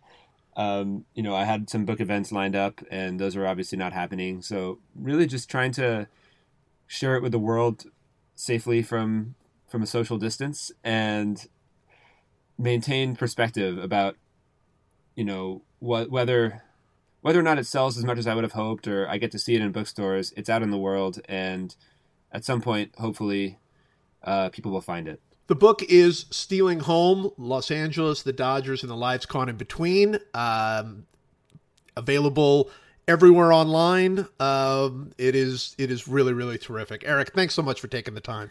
thank you so much for having me this has been really fun to talk about uh, I'm honored to be on the podcast Okay, we're back, and it is uh, time for our draft, and uh, we are drafting things we want to become good at during uh, our time at home. Essentially, it's it's uh, it is a little bit baffling, but it is things we want to become good at, or we would like to at the end of this. Assuming this does end this hibernation that we're in. Um, things we would like to be good at uh, when we get to that point. And Ellen, uh, you have the first pick. I do. Yes. What a surprise. So, when you had uh, introduced this concept to me, you had said, even if we won't, in parentheses, which. Oh yeah, very important. Yeah, Very which I took on as an important part of this um, particular draft as I was thinking about just, you know, kind of like scouting, arranging my draft board. Nevertheless, um, I'm gonna I'm gonna take a really solid first pick that is not entirely a joke, um, but it will become a joke by the extremity with which I explain it, which is I would like to finish my novel. Okay. Yes. So I actually have been working on that every day um, that I've been in quarantine. But uh, finish is hilarious to me personally because I write very slowly. And so, even uh, having worked on it every single day uh, since being in quarantine, I have still only uh, accomplished a, a chapter and a half uh, during that time. How many chapters is it going to be? Oh, I don't know. To be clear, that is like during that time. I'm I'm on chapter 14 right now. So it's not that I have now written a chapter and a half of the novel, but I've only written uh yes, uh, uh, chapter Well, if 13 and chapter 14 while If in it's, if it's 15 chapters, you're almost done. well, no, I think it's probably going to be more like 60. That'd be my That's further off then. Yeah, Yeah, that would yeah. be a little further off. How are you doing this? How are you writing uh, your novel? Like, like when you say you were working on it every day, are you taking like a couple of hours or or more or less every day, where you sit at a at a computer and and and write, or how are you doing this? Yeah, it pretty much looks like that. I mean, I've sort of I've split up my day into like I guess I guess you could think of them as like classes. So I tend to get up and then I do some kind of like whatever ridiculous exercising I can do in my apartment. And then I tend to write next because I always want to do that while I haven't expended any of my other like mental or or uh, creative capacities, and then I tend to like move on to like looking at a script or something like that, and then I move on to getting other stupid things done. So yeah, I will basically write until I feel like I'm running out of steam a little bit, and that my sentences are not getting as good. Um, or if I'm like, I have no idea what's going to happen next, I'll just stop for today and think about it for a while. Well, this is this is just delightful. I I we we all want to read your novels, so um, you know, I think some of these will be jokes, but uh, get to that. We want we want that book. Um, Brandon, you have the fir- your your first pick. Um, I'd like to get a degree. Um, Okay. I, again, this is with the caveat that you gave us that we're absolutely not going to do this. So Right. None of these will Yeah. be done. That is correct. um, I started thinking about it. I, I don't have actual like a desire to have a degree. It's never been a thing for me that I've um, um, cared. I, li- I love the idea of learning. So it, it just kind of came about. I started thinking more and more about I'll go down rabbit holes. I like learning and reading things, so I'll just I'll do it on my own and go there. And it's like, well, should I be doing this for something? Like, would it be nice to have something at the end? And I don't think I really a degree doesn't really do anything for me, but maybe it'd be I don't know. So I started thinking more about it. And I was like, well, maybe I should look at online. Co-. And I started thinking even more about that. It's like, well, what if I got into some elective that I needed or something? It was like I ended up not caring about it. Like if the motivation's not there, then I would probably just ditch the class halfway through and go back to something I did want to learn. And so it became like a, I just created my own obstacles for it. But it, in theory, that would be a nice thing to do right now. What would it be a degree in? If you, if, as long as we're talking theoretically, what would you like a degree in? It could be anything at this point, since you're not going to do Yeah, it. Yeah, I've always tended somewhere to like business, business leadership somewhere in there. I, I guess something that could be somewhat applicable to, to areas that, that I have involvement in. But um, yeah, I could just as easily go into something else and history. I don't, this is all for, this is all pretend. So um, I guess it could be anything, but I, um, I don't know. I, I just like the idea of learning. I just don't know if I like the idea of learning for some purpose that I'm not necessarily motivated for. I don't know. I, I could see it. I could see you, you know, I mean, depending on how long we're in this thing, uh, I could see it. I mean, you do love learning. You love reading. You love finding out new stuff. I, that, I, I could see the degree thing. I could see that happening. I don't know if I, I don't know if I like the idea of writing a paper on something that I've learned. Like it's fun to learn the thing and be like, oh, I know that now, and that's a fu- if I want to keep learning more, I'll learn more. But then like, well, you have to write a paper on this. Like, well, I didn't want to do that part. I just wanted to learn the thing. I just want at the end to be able to call you Dr. McCarthy. That's really all I'm looking for at the end of this. if we thing. if we can do that, we have been our economy's gone. We are down to we're down to wampum. There is no. We got big problems if I come out of this a doctor. just a doctorate. You don't need you don't it doesn't have to be in medicine. All right. Um good. My first pick is is is uh, the thing that I'm working on uh, night and day. I I not only want but fully expect to come out of of uh, this quarantine uh, as the best table tennis player in the world. I, I feel like I feel like it's a it's it is a long haul, uh, but but I feel like I'm I'm motivated. Uh, I've got one of my daughters who who is is is in it with me, and uh, and you know I got a table tape uh, a table tennis table a ping pong table uh, for my birthday this year, and it was which was very nice, and and I had not really used it as much as I would have liked, but now I'm using it all the time to the point where, and this is absolutely true. I've I've even I went online and looked at like some YouTube uh, videos on how to get better at at table tennis, and and one of the well not one actually several of them, but one of the videos made it very clear that that my my uh my potential was being limited because I had the old shake hand grip, which I think most people have, which is basically grabbing the paddle and then putting your finger behind it, like that's how it is. And that is not you. You're you like like my my ceiling is so much lower with that grip. So I have now gone to what is called the pen holder grip on on table tennis, and uh, which is what they use uh, in China and and Japan and and Korea and uh, and that's where all the the great players are. So I'm not saying that right when I get out, I'm going to be the best player in the world. I'm saying that I'll be among the best players in the world, and then from there, I will. Once I get that kind of competition, that will take me to that final level. It is a Awesome. that is a tough tough road. We I I think it's been pretty publicized. Like Kershaw, um, very good ping pong player, and would host like Yeah. host a charity tournament during the year, and then in spring training we would host a team wide tournament that would run. And he's he's just he's a good player, very competent, but it's like good for like an amateur ping pong player, like for what we've all seen. right. So one day he brought in um, he brought in um, a professional who was the Arizona state champ, um, which is still Okay. super, super, super down low on the rung, which um, not even close to anything. And you legitimately cannot return the serve. It's Cannot do it. ridiculous. I, it, that is actually, if, if we were being serious, ridiculous. I actually, when I was in Augusta, uh, for some reason, Augusta, Georgia became for a time sort of the American center for, for table tennis. Uh, and and like several of the top players in the country lived there, and they had a big tournament there, and I got to like compete in the tournament for my for my column, and I did. I played a guy. You're absolutely right. They hit that serve, and you hold the the ra- the the bat, the the table tennis bat, the racket, um, and it just pings right off of it, and there's I mean it just goes flying. There is no possibility of returning that onto a table. That is absolutely one hundred percent true. It's a really, really steep curve. How good is Kershaw though?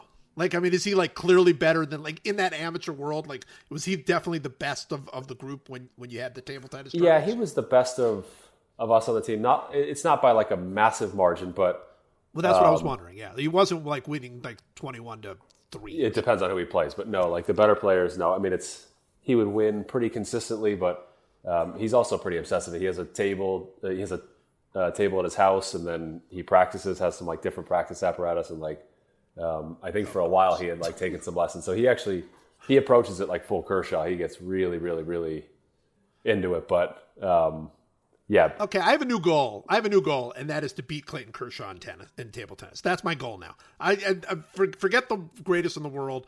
I just want to beat Clayton Kershaw. That's what I want. Is Susan? Does anybody know? Is Susan Sarandon a good player? I know she's big into it, and she has a bunch of She ping pong is? clubs. Right, right. She supposedly is very good. That is, I've I've actually heard that she is supposedly, and you know, she was in that uh that table tennis movie that was Ping Pong Summer that came out like last year, two years ago. So yeah, yeah, that fun, fun little, uh fun little hibernation movie for you to catch. Ping Pong Summer. It's kind of a, a cute coming of age uh, type of thing. I'd really All right, love Ellen. to see a Susan Sarandon Clayton Kershaw ping pong matchup. That would be delightful. Ooh, I get the winner. That would be awesome. Yes. I'll take the winner of Clayton Kershaw and Susan Sarandon. I would bet it's happened because I think she's come to his charity event, and I'd have to ask, but I, I would bet they've they've played. well, you know, table tennis, like the, it's actually really fascinating. Um, the uh, the uh, guy who does the um, uh, New York Times crossword puzzle, uh, the editor of the New York Times crossword puzzle, Will Shortz, um, owns a table tennis club. He has played table tennis. Well, I don't know how it's been going for him since we've gone into isolation, but um, for more than six years, he had played table tennis literally every single day. Like they, like he had a streak Yeah. going, and this and this would include if you like traveled around the world. Like he would go to China for for puzzle things. He would play table tennis before he got on the plane. Then he would get on the plane, fly to China, and then have somebody drive him right to another table tennis club so that he would not miss a day. So he literally every 24 hours he would play table tennis. So it is an obsessive thing. And uh, and I have seen him play. I did a story on him and I've seen him play and I think I've got a better shot against Kershaw. That's what I'm saying. I wonder if he ever went around along the wrong side of the international dateline, though. that is true. A That is technicality. true. All right, Ellen. Second pick. Okay, so very briefly, I would just like to say that if I had been making a draft of things that I thought Joe Posnanski was going to pick, I would have taken uh, be a champion table tennis player in the first round. But obviously, I didn't. I didn't take that for myself because I love you, Joe, and I want to let you have that. Thank Um, you. Of course. So for my second pick, um, I'm going to pick. I want to be a black belt in karate. yes. Yeah.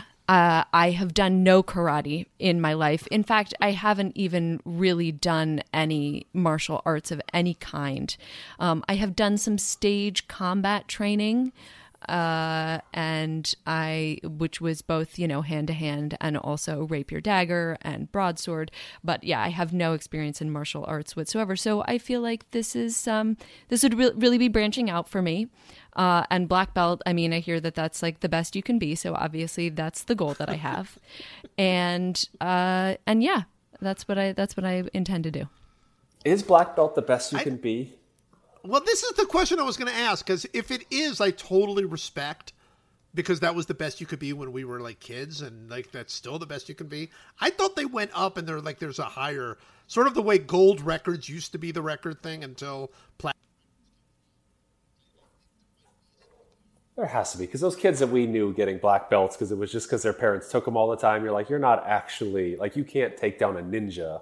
Like someone is clearly beating you up easily. So I want to know what, what's the next level there. This is a this is a really good point, and and I feel like obviously I heavily researched this before I came up with this pick, but uh, I feel like there are gradations of black belt. So you know you're Well, a, I can tell a, you this. a black belt level ten or whatever. So Well, I can tell you this: in Seiki Juku karate, a red belt denotes tenth kyu. well, maybe I want to do that because that's like a Phillies color. That's really you should whatever red belt is, you should do that just for the Phillies. Yeah. Okay. Wait. think what was that again? Can I? I just I need to write down what was that? What was the name of that kind of karate again? I guess there's several different kinds of karate where red belt is is is one of the belts. All right. I'll just Google it. so So actually, Uh, first on my list, one Google red belt karate. Great. Awesome. yeah, I can do that today. uh, I like the fact that in East Asian, I'm, I'm now looking at the Wikipedia page on black belt. It says in East Asian martial arts, the black belt is associated with expertise, which we know, but may only indicate competence depending on the martial arts. So apparently, there's some martial arts where basically, if you're just, I mean, we're not going for competence here, but yeah, apparently competence is is enough to get you a black belt in certain types of Yeah, who cares So- about competence? That doesn't do anything in a street fight. You're like, Yeah. I know all the moves. I know exactly how they're executed. But boy, my lip is swollen. Like, you shouldn't hit me like that again. hey, back off. I am competent at karate. I mean, that would not scare anyone uh, at all. Uh, Ellen, I will come back to you on your third pick because I, I would have guessed something earlier than than karate on your on your thing. But I Okay. but I'm gonna but I'm gonna go to Brandon with your second pick. Uh, and again, this is with fully realizing that I won't do anything about this and will never complete this task, but it's uh, learning how to cook. Okay. I remember when I retired, I told my wife, I was like, hey, I think when I retire, I'm going to want to learn how to cook because uh, she cooks a lot. She's um, always making food for us. And I was like, I think I'm going to learn how to cook. Like, that seems like a pretty good, useful skill. And I, Yes. I don't like even making a sandwich. I hate pouring myself. There's something about the act of making food for myself that drives me insane because I can't, I have no patience for it. I'm hungry now and I'm not going to make food when I'm not hungry for me to eat later. That's, that seems ridiculous. and so when I am hungry, there's just a bunch of food in front of me. I can't stand to wait to have it to eat. So it's, it's like this Sisyphean task for me where like I feel like I'm never going to get to where I want to be. I hate I, so it's like I, I just know that if I could just snap my fingers and know how to cook, that would be wonderful. But I will never ever put in the time. And I actually realized this yesterday. She asked me, she's like, "I thought you said you were going to learn how to cook," and I said, "No, I, I've realized that's that shit passed. I, I I hate it, and I'm just not going to do it." And so that's where I'm at. I'm just imagining you in the kitchen, hungry. You've got the bread. You've got like whatever, I don't know, whatever kind of sandwich you want. It's a turkey sandwich. You got the turkey, you got the lettuce, you got like mayo or mustard or whatever you're going to use, onions, and you just going, I can't do it. This is too much. This is this is I'll I'll never get there. I'll never get from these items to an actual No, and I just the idea it feels like the longest. Even if there's something to be microwaved, and I have to ask her like how long. She's like just a minute fifteen. It's like oh my god, like that's it. I I really am like a very annoying teenager who can't do anything for himself, and she would fully recognize that. And so I, it's like that's just too long to be microwaved. Why do I have to do that? And so I know that if I actually had to like sauce up a pan or do something or make a sauce, that would just would never happen. Well, what's even better f- for me personally is I'm imagining you as Joe has just laid out in the kitchen with the bread and the and the turkey and the lettuce and everything, and I'm just imagining you eating those things individually. Yes. You know, so you just sort of like putting the bread in your mouth and ready. and then just like squirting the the mayonnaise or the mustard just directly in there, kind of like a couple little bites of the turkey. Yeah, it's um, it's delightful. Yeah, I to think me. the way that I would, if I lived by myself, it would be like some sort of a Seth Rogen stoner thing, just without being the stoner. but I think that that's how I would come across. Like this guy just doesn't have his life in order whatsoever. the great thing about every time you come on the podcast, every time, is I think every one of our readers not only appreciates what a great guy you are, but what the heck Amanda has to put up with. It's just it's just astonishing. She right now she is she- she is a complete line chef. She is and- and she loves she loves to cook, but she's got me. She has a four year old and she has herself, and so all three of us have different dining tastes. Obviously, Yes. Right now, so she is. It's like three breakfasts at a little bit different time, and then it's three lunches, and then three three dinners. If maybe I mean she she made a new dish last night and had to make up a. She knew this probably wasn't going to come off. I'm going to make Brandon a backup dish and made a backup backup backup dinner for me because it just um, she is Yeah, she's a saint. yeah. I mean, she's there's no question. She is a saint. She is a saint. All right, my second pick. Um, I would like to at the end of this, uh, whenever it is, know off the top of my head with with no um, with no you know just just basically know fifty uh, card tricks. I want. I I think I know like maybe five card tricks now that I that I'm like reasonably good at, like reasonably like if you're if you're not paying attention, I could get you with one of these card tricks. Um, I'd like to know fifty. I'd I'd like to. I would never actually perform like in public for any reason whatsoever because I would be way too embarrassed. But I would like the just the knowledge of knowing that if somebody said, "Hey, the magician didn't show up," uh, that I could just go, "Hey, anybody got a deck of cards?" and I would be able to do a full twenty minute show or whatever it would be. So uh, I I you know I have a deck of playing cards right next to my uh, computer.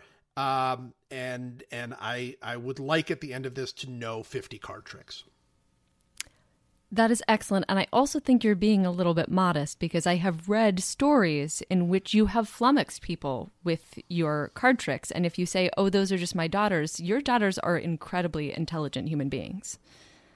Yeah, but they're just being nice. Like they're not really flummoxed. They're just pretending to be flummoxed. I don't by my- believe by it. my card tricks. That's what teenage girls typically do. They give their dad a, a wealth of undeserved credit. Yeah, totally. Yeah, yeah, that is that's a fact. Yeah, that's that's pretty much what they live for. Is is uh, yeah, no, no, Dad, you're the greatest. um, all right, Ellen, with your third pick, and and I just wanted to mention, I, I'm not going to try to jump ahead, but you mentioned um, that you that you've done some stage uh, fighting, and you mentioned rapier and and uh, and sword.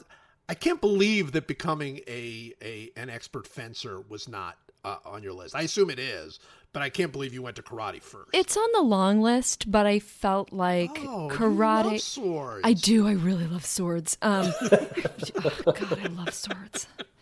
Um, it's my Brandon. swords. My This is favorite. absolutely true. my favorite genre of film is the people fighting with swords genre of film. Um, but I felt like since I have some experience with this already, it would be more fun to pick something completely different. And I also felt like having martial arts could be very useful to me as an actor. Well, that is true. Yes. that is true. All right. Well, you have a third pick. So my third pick um, is that I would like to. Uh, I would like to be able to play the banjo, and I'm actually going to say competently here. Um, I do not need to be the best banjo player of all time, but I would like to be able to play the banjo well enough that I can like sing a song at the same time that I play the banjo, um, which is, I think, a pretty high level of competence. You'd like to be as good at the banjo as Steve Martin. Um, sure, yes, yeah. I I'm throwing that out. yeah i i have not um i have not frequently watched steve martin play the banjo. I do know that he plays the banjo because i know about that um musical loose term uh, that he wrote yes.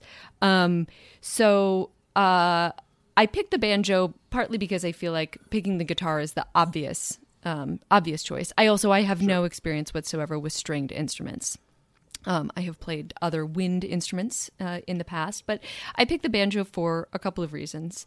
Um, one is that I hope that it will be a little bit more community conscious in this time. Like, I think that the sound of me tooling around on the banjo hopefully will not cause my downstairs or next door neighbor much distress um, because they're already going to be tired of me of hearing my like karate screams.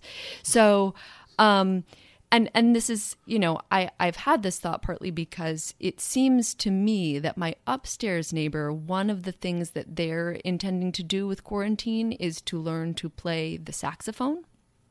Um, and this will be great for him once he can like start producing full clear notes and maybe once he progresses beyond scales but right now it's um it's it's not super delightful for me but i'm not here to say this experience is all about me um and then the second thing is that just banjos make me really happy as soon as I hear a banjo, I just feel delight delighted. As soon as a, a song starts and there's a banjo, I'm in and I'm sort of in my happy place. And my dad plays the banjo, and so I don't know if that's part of the reason for it or just because banjo music is objectively delightful. Um, but I feel like yeah, that'll bring that'll bring me a lot of joy. I like it. Banjo is a great instrument. You know, the other thing that's great about the banjo is that you see those banjo players wearing those thimbles on their fingers. Like I've I've always thought that was really cool. Yeah. Like they, I don't know how many Monopoly sets they had to like go through to get those, but but but just having those thimble, I always thought that was really cool. Banjo, you a banjo fan there, uh, Brandon? Um, not especially. I don't. I don't have any attachment. It doesn't send me to a happy place. I know that much. Um, I was going to ask until she said that, like, and it was personal that she enjoyed it and her dad played it.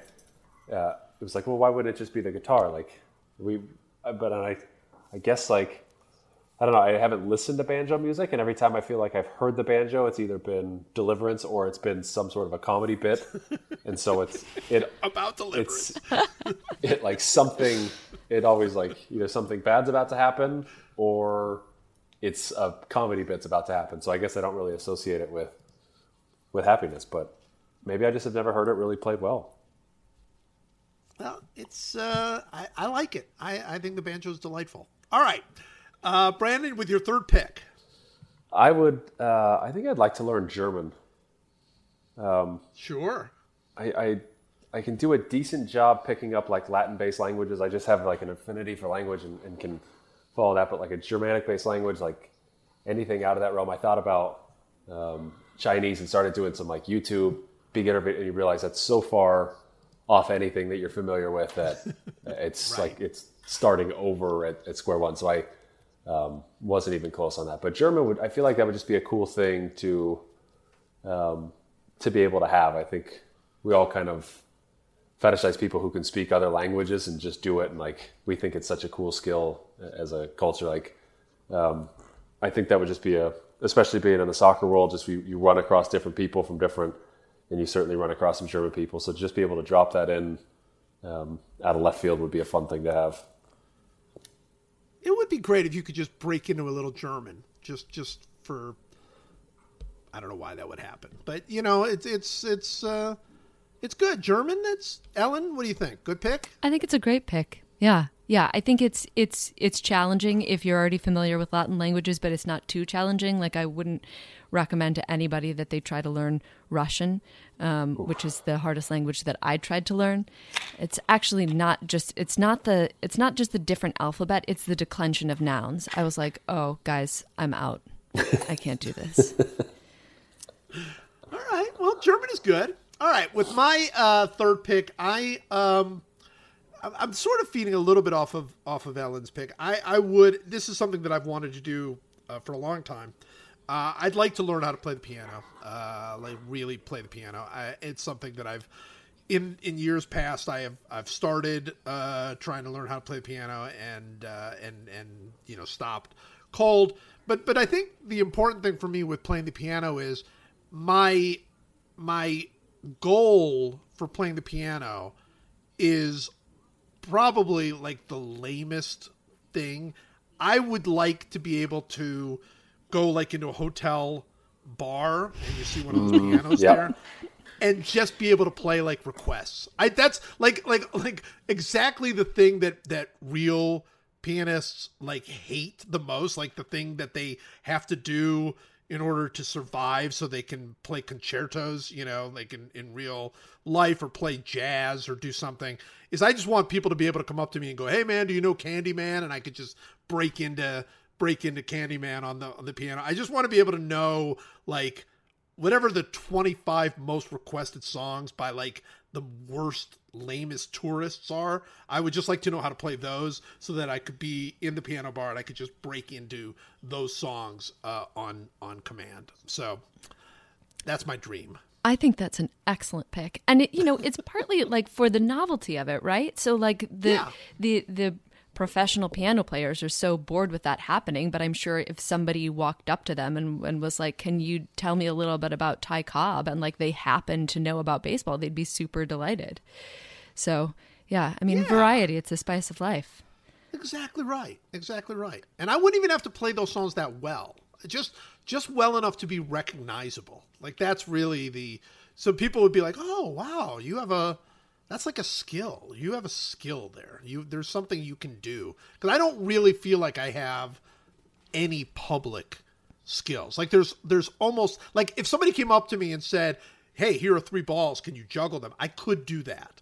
Uh, and and that would be impressive. But if somebody came up to me with four balls, I would not be able to do that. So I just would like to be able to have a skill that that somewhere in public, when we're all basically allowed to be in public again, that I could just on command just be able to do that, and people go, "Wow, I that's a whole other side of you. I, I had no idea you could actually do that." Yeah. No, that's excellent. Yeah, I like that one. I, I, it's all kind of like Groundhog Day. We all just w- wish like it'd be ten thousand years of doing this. We come out with these skills that just blow people away once the doors open in our houses. Well, it's so funny. This idea really came to me from Groundhog Day, not from when he learned how to play the piano or ice sculpt or whatever. Remember when he was in like his bed and he could throw The- the cards, playing yes. cards Uh-huh. into the hat? and and she said to him, "This is what you're doing with eternity." And and that's what I'm thinking. Like, what are we doing with eternity? Like, we have all of this time. What are we doing with it? And and honestly, if I could come out of this and be able to throw playing cards in a hat, that would be awesome. But that wouldn't be like my dream. Like that wouldn't be the wish. I would much rather be able to just go ahead and play like uh, Piano Man. You know, just just on a on on a on a dare mm-hmm. essentially. Yeah, you know, it's oh, it's funny just because I, I when you originally proposed this, I I thought of another movie which is I've often thought that really the best of any kind of superpower would be like in the Matrix when they can basically just load a skill set or a knowledge Yes. base into a person like that w- I would take that over flying or being able to be invisible or like whatever it is. That would be the best thing.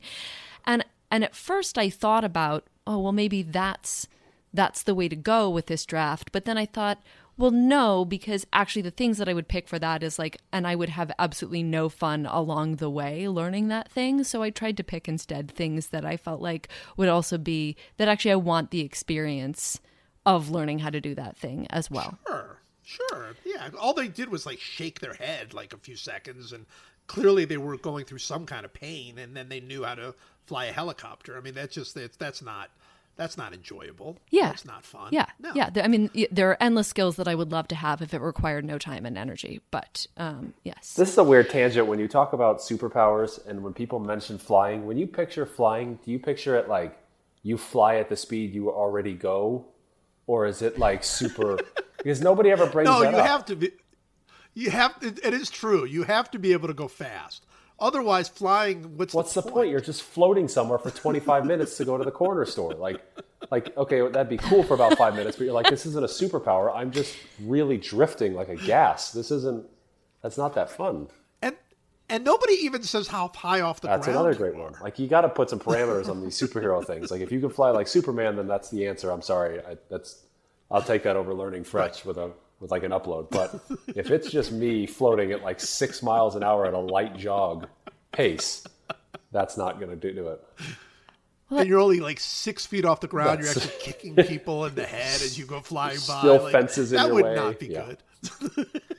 I wonder if that's part of it for me because actually, in my dreams, whenever I fly, it's always with great effort. And really, I fly by like sending intentional energy down against things. So it's almost like if you, you know, imagine, I guess, like doing an endless handstand crawling across things. Um, so yeah, I don't move incredibly quickly.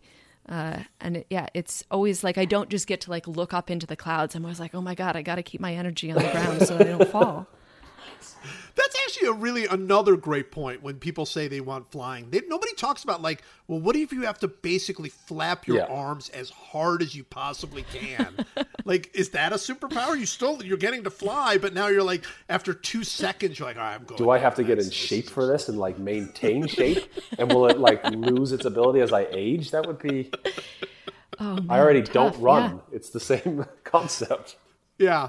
Basically, all we want. Like any superpower is like it has to be effortless, or else what's the point? Like like the same thing. Like oh, if I, what if I could turn invisible? What if that was the most painful thing in the world was for you to? You could do it, but like you're just your whole body is shrieking pain every second that you're invisible. You wouldn't want that superpower. Like that wouldn't do anything for you. Yeah, it just probably like wouldn't become invisible because there aren't that many Yeah, practical just be like, applications "Oh, for I- it to begin with. You'd be like, oh, I could, but I'm What's not the doing point of that. That? Right. hurts. Yeah. I, no, Yeah. that- like I, I, some intensity, like shoot fire out of your eyes. You're like, I, I guess you'd probably have to squint really hard for that. That's what it seems like they're doing. but yeah, the other ones, if they take more, more effort, I'm not in for them. No, I'm not into it. All right, Ellen, you got your fourth pick. Oh Lord. Okay, so all right, I'm not actually sure what I'm going to pick here. I have a lot of different options. Um so I think I'm going to pick glass blowing because uh you know, resources might become short and uh, this way I could make, I guess, new receptacles f- of things for myself and for my neighbors. Uh, And I'm sure that there's things that I would need uh, to Yeah, to do glass yeah. blowing, but hopefully I could just you know get those online and get them shipped to me. So. Um, obviously, I've uh, I've deeply thought through this, but yeah, I feel like gonna glass say, blowing. I- it's a it's a craft. You know, I really enjoy drawing um, and uh, things like that. But glass blowing is something again I have no experience with whatsoever. So now seems like the great time to take it up. I, I'm not. I, I, again, coming at it from a similarly uh, ignorant point of view, don't you need like lots of special equipment and like heat and like I mean like I don't like can you even glass blow in your house? Is that like a possibility? I mean, that's part of the reason why I really uh, feel like it's a great thing. Have you guys to- not watched the Netflix show on glass blowing? It's a I I have not competition. Yeah, it's no. really, really good. Um, it only take it took like a day to watch, maybe two days. Like it, it was, it's really good, and it it's just the standard like reality show setup where it's a group of people and they just have to do challenges and they get voted off, and eventually there's a winner. But they do unbelievably cool things, and it shows you the process of how they do it, and you get very familiar with it very quickly. And um, I don't know, I, I thought it was really good to watch. I will definitely like look this. that up. Who knows if I would have picked glass blowing if I actually would have seen what it tr- truly entailed. I thought that's I'm what sure got you I, there. No, no. I know that I have seen it in my life. It was probably in some like Scandinavian country. I know that I have seen glass blowing and I, I remember being truly fascinated with it as a child. And in terms of the heat thing, like our radiators in New York, you guys probably heard my radiator early, like they are insane. We have no control over them. They just blow at full blast. So um, hopefully, you know, that'll that'll be a, a helpful heat source for my glass No, they blowing say endeavor. that. They say that the best kind of glass blowing is is usually use the heat from New York radiators. It's That's- like an open furnace, basically. Yeah. Sure, sure. I'm now looking. There are uh, not on, not only are there glass blowing classes in Charlotte. There's actually Yelp has the top ten glass blowing classes in Charlotte. wow. So, so this is a real. This is a thing. I, I, I I'm I'm very into it. All right, Brandon, with your fourth pick. I would like to learn how to fix literally anything around the house. Um, anything. And I, I know that I probably won't do it because I have an irrational fear of um, dying doing something easily preventable. Um, Right. and so that's what stops me from ever doing anything in terms of fixing because I there's so many people who know things that I don't know and being aware of that that like that are blindly obvious that you don't know once you start out to do a task like going up the wrong side of a ladder or like no you can't put that there because that's how you die from um, you you electrically shock yourself to death. Or like I don't know how to do a car battery like the different charges. And so the fact that I know that I don't know these things and I don't want to like spend the time making sure that I stay alive doing this task um, but I, if again, if it was like a downloadable skill, I knew how to like make two things stick together or um, electricity to happen in a room. That would be great. I, I find myself often like wishing I knew, like I don't even want to do it myself necessarily, but like you know how there are somebody there and and you're like, oh man, I've got a, you know, I, we've got a faulty wire and I might want to do this, and then there's somebody there who just knows, like, no, you you you don't you don't like they just They know know the They know the danger. They know exactly what it is, how you would die. They just know the very specifics. I just would like I would like to know that. I wouldn't necessarily want to do it, but I'd like to I'd like to be able to walk by somebody who has a car problem and know what the problem is. Just be able to go, yeah, you know what? That's your carburetor, dude. Yeah, just something at least to like. I think I know enough to know that everything will kill me, so don't do anything. But I do wish I could diagnose a problem, or at least, yeah, I, I'm with you on that. I like it. I'm with, I'm with you on this. I'm with you on this. I mean the the only question is it you know if you if you had that knowledge would you ever therefore feel the need to step in and actually do any of the things and so perhaps you know ignorance is bliss as I think we posited earlier. No, I don't think you. I think it's very easy to explain to somebody that I just know. I, I, I couldn't actually do it myself, but I, I just know. I think that's. I think that gets you through almost any situation. Yeah, maybe I'd have more confidence to try something like change a light bulb because I know like I think you're supposed to turn the light off and then change the light bulb, but I'm not even certain on that. Like, This is true. No, that's that's true. I know that. but I don't know if there's That- like that something good. else where like, oh, you, you idiot! Like if you're changing a that's all halogen you- light, you had to know that this had to happen, otherwise you die. And the next thing you know, you're just dead. And they're all talking about like, how did he not know that? That's such an easy thing to know. And I just, I do. I do fear quite often that everybody knows something I don't know. I fear Yes. that all the time.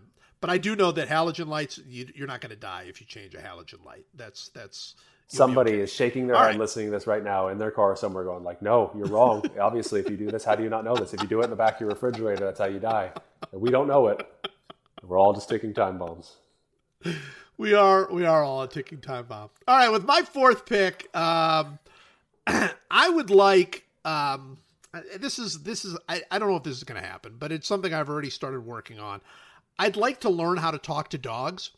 I, I feel like I'm only doing it with my own dog at the moment, um, but here's the thing: like uh, we've we have our dog. Our dog is Wesley. Our dog is a uh, is a standard poodle.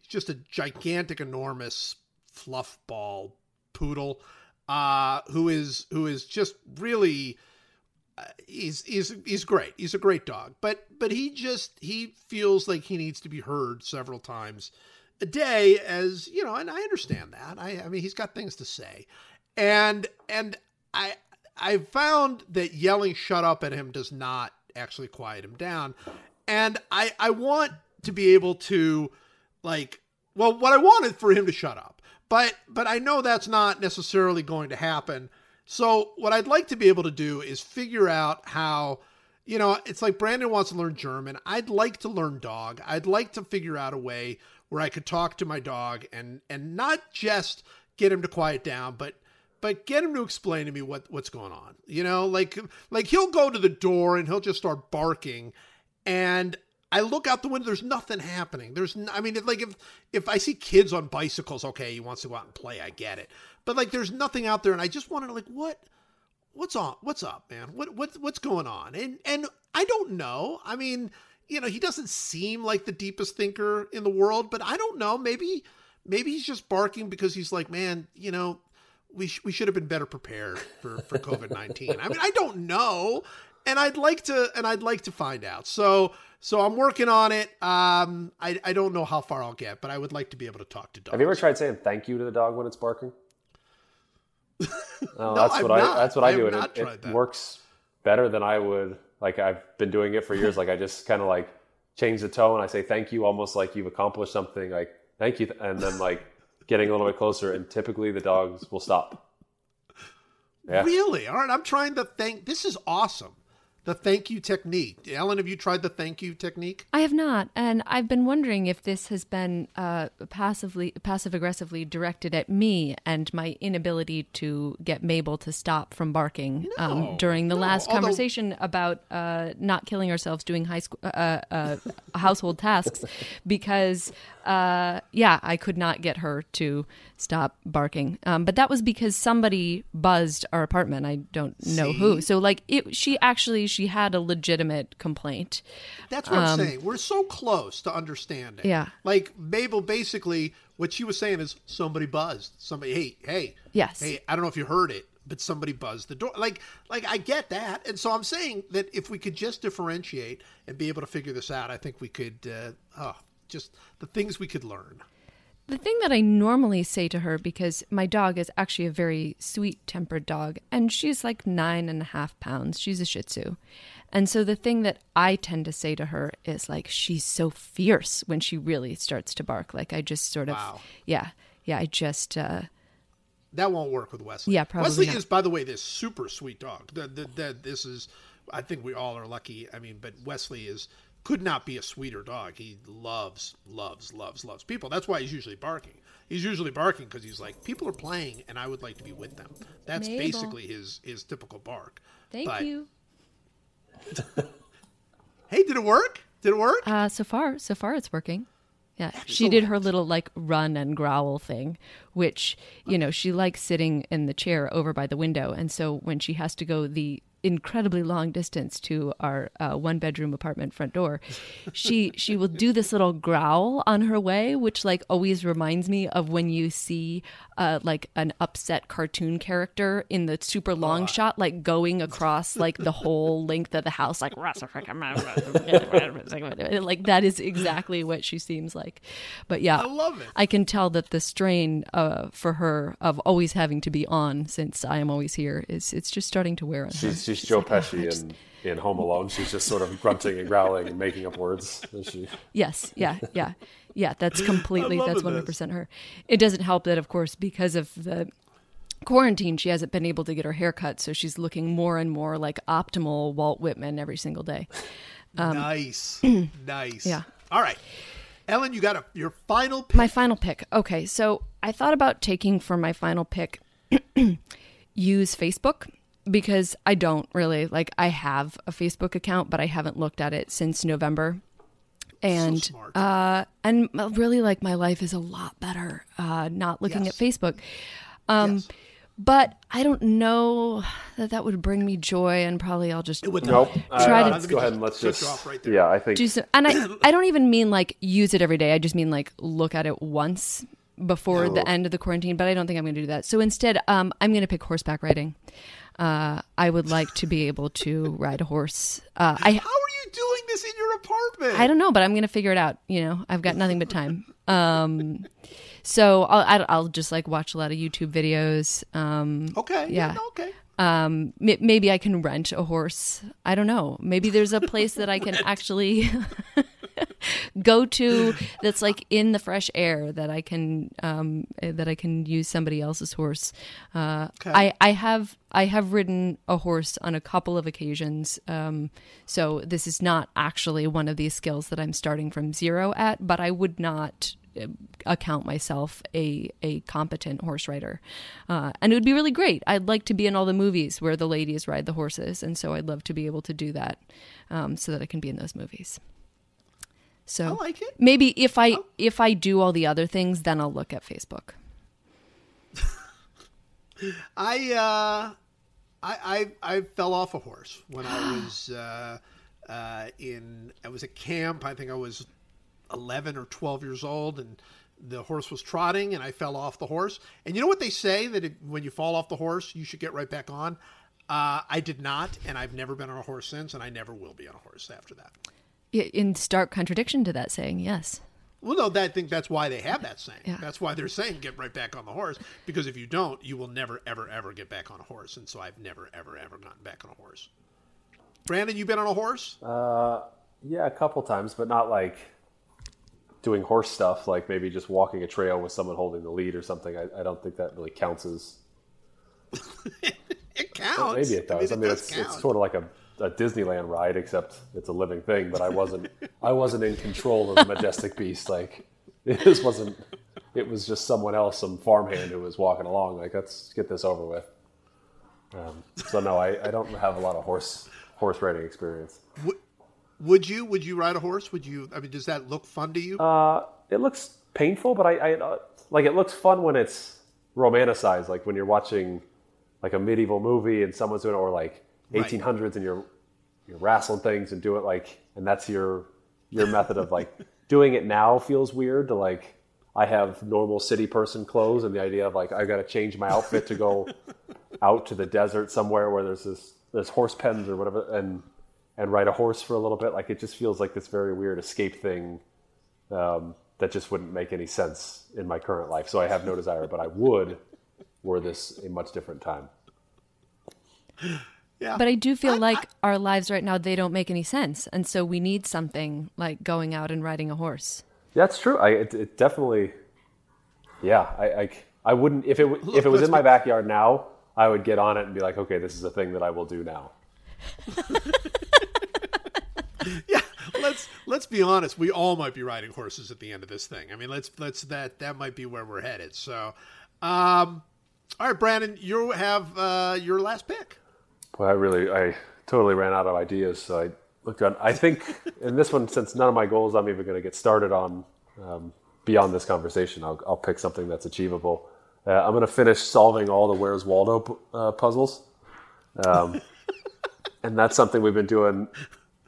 Our family is, has been getting into them, and my daughter loves them, so we've been doing them every night at bedtime and digging through. But we just got the book of all of them, so there's like 35 or 40 left in there that I guess I would assume by the next three weeks, I think we'll have polished all those off. So I wanted something achievable. How how many are in the book? How many are in the book total? I'm not sure. I mean, I, maybe 40, 50. I, I can't really tell. I'm kind of looking at a book from a distance now, but um, some of them look like they're pretty tough. But when three of us are doing them, it takes us about 10 minutes and we, we knock through them pretty quick. So I think we can do that. And I wanted to have some sense of accomplishment when this is all said and done. So I I think that's impressive. I I think that's.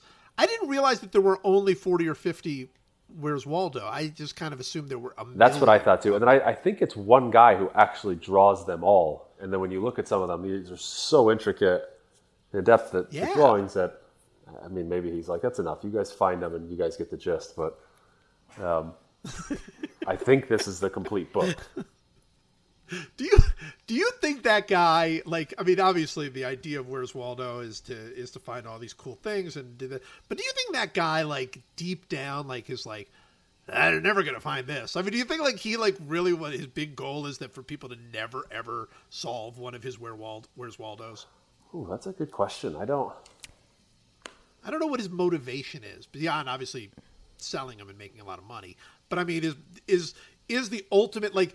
Does he consider the ultimate puzzle for to be like at the end where somebody goes, "Man, that was tough," or where they're like, "I just couldn't finish it. I, just, I just never found that." There's a, home I mean, the toughest one, I think, well, at least the ones that we found, there's one called Land of Waldo's where everybody in the thing is Waldo and you have to find the actual Waldo because he, he's missing a shoe. And so it's, it takes a while. I mean, it's a, it's a tough one, but it can be done. So I don't know if like that's his goal or I don't know, maybe like a crossword, like does, I don't. does a crossword puzzle, would they want you to solve it or do they want you to not finish it? I think they do want you to solve it because they will never hear the end of it if you don't, like in a crossword puzzle. But I don't know, like like I've always been convinced, like those magic eye people, they want to make it really hard to to like figure out what the heck it is. Like they want you to feel stupid. That's my view on the magic eye. Maybe that's because I can never do it.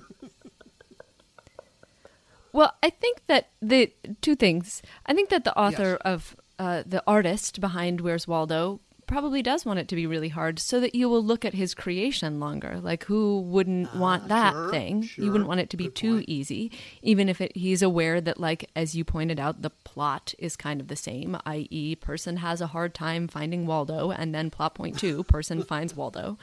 Um, however, if if he did not want uh, anybody to find them, all he would have to do is not put a Waldo in a picture. I wonder if he's ever been tempted to do. Well, And- so you guys are getting. It's not just finding Waldo; it's finding all his various accoutrements and like the, the other people Of in his world. Like finding Waldo is the easiest part of Where's Waldo. It's now it's you got to find that stupid key, and then it's really the the dog bone. You're really get lost That's in the right, the weeds there, but yeah. That's what I'm saying. I'm saying I'm like like I, I wonder if he's ever been tempted to go. I'll show him. I'm just gonna like tell you that you have to find like this horseshoe, but it's not in there. You know, it just I, I don't know. I just don't know where the I just don't know the motivations of the Where's Waldo guy. That's what I'm saying. Well, I had this reverie because I saw a uh, a video online somewhere. I don't know, probably Twitter, in which somebody had redrawn the little section where Waldo was so that there was no Waldo and then like pasted a new page in and then returned the book to the bookstore. Oh, I, I saw that. I Yeah. did see that. Yeah, yeah. I like that. All right.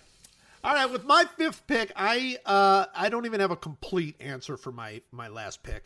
What I want to be able to do is I want to at the end of this to be able to memorize something absurd that people would just go, "Wow, you memorize that?" I I want when I was younger, uh, I could name every Oscar award-winning movie and the year that it that it won. Um, I had that uh, on my uh, resume actually when I first started in in sports writing. I actually put on the resume that I could name every Oscar-winning movie. I think I could I could do it. I think until '95 uh, when Forrest Gump. I mean, uh, uh, yeah, '95 when Forrest Gump won. Um, and I used to be able to do it. I used to be able to like people would like say, "Oh, 72," and I'd be like Godfather, and I would be able to do it. I don't like I have a few of them that still s- stay in my mind, but generally speaking, I can't do it any longer. Uh, but it was like that was like I guess everything that I'm trying to do is be able to is is be able to do like a party trick that could impress people. So I'd like to be able to memorize something like that that was just like really really cool like every Kentucky Derby winner or or like every something. And I don't know what it is. I've not figured out what the coolest thing to be able to memorize would be, but I would like to be able to do that. I would like to have memorized something uh, over this time period that people would be like, "Man, how did you how did you do that? How did you memorize that?" So that's my goal. It's a good goal. It feels like the first step to towards your goal is just determining what that list is, which might Yeah, it, I got to figure it out. it might be harder than you it think to to f- really settle on what whatever that's going to be. Right, because even the Oscars winning movie, like even that, like that felt to me at the time that I did it, that felt to me like, oh yeah, but uh, boy, a whole lot of people don't care about the Oscars at all. So, so I'd be like, oh yeah, I could, you know, they'd somebody be like, oh, you know, I remember when I was young, I saw Patton. I'm like, oh yeah, 1970 won the Oscar, and that would not actually get me in with them at all. So, uh, so I need something cooler. I need something cooler than that to to to be able to memorize. So. That is my fifth pick. So we are through it. I believe we are now in the middle of the longest podcast ever. uh, We did which it! Is amazing. Which is amazing because nothing is happening. So what? I don't even know what we're talking about. Nothing is going on. Um, but it is time for one last meaningless thing.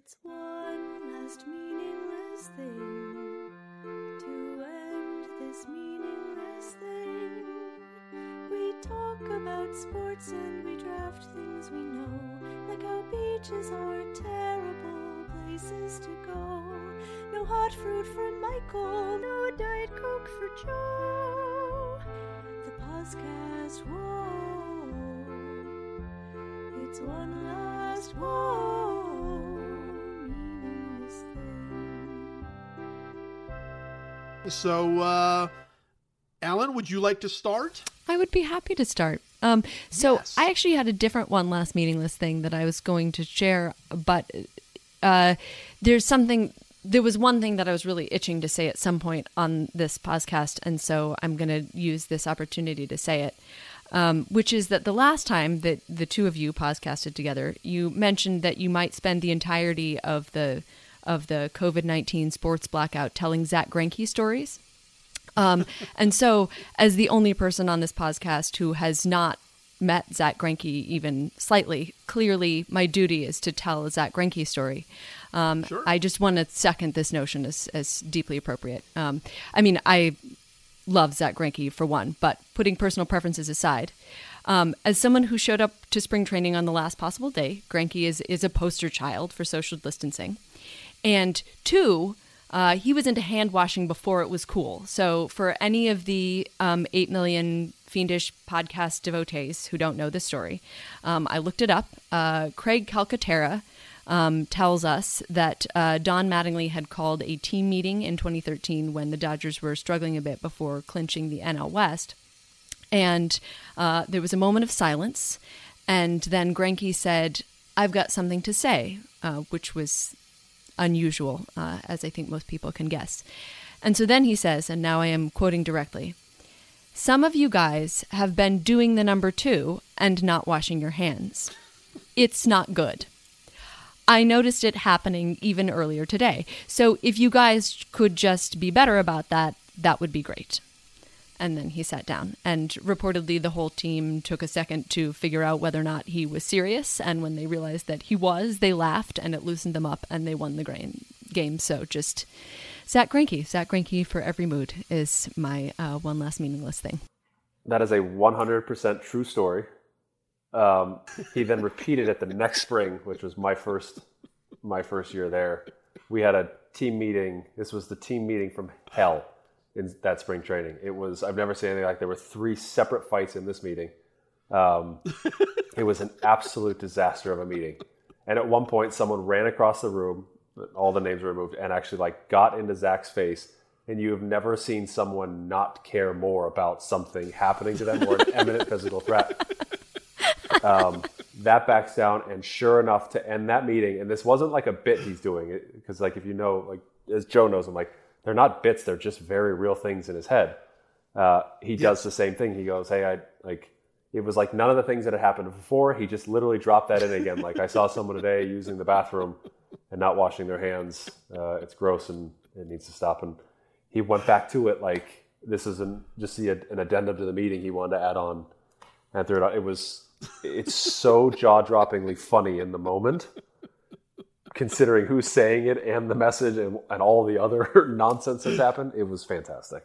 Oh my gosh, that's so great. That's so great. By the way, I want to also commend you, uh, Ellen, for that little moment uh, that sounded like we were in church, where you said, "As Craig Calcaterra tells us." I mean, it felt very like it was.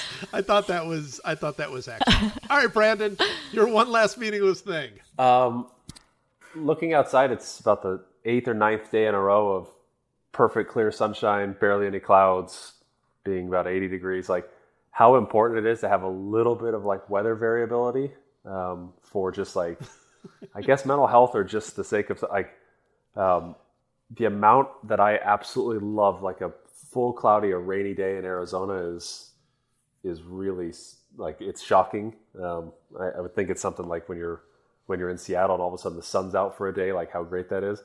I just love the ability to see like different weather at times, so it's not the same thing every single day. I think that's a really important thing. That's not important.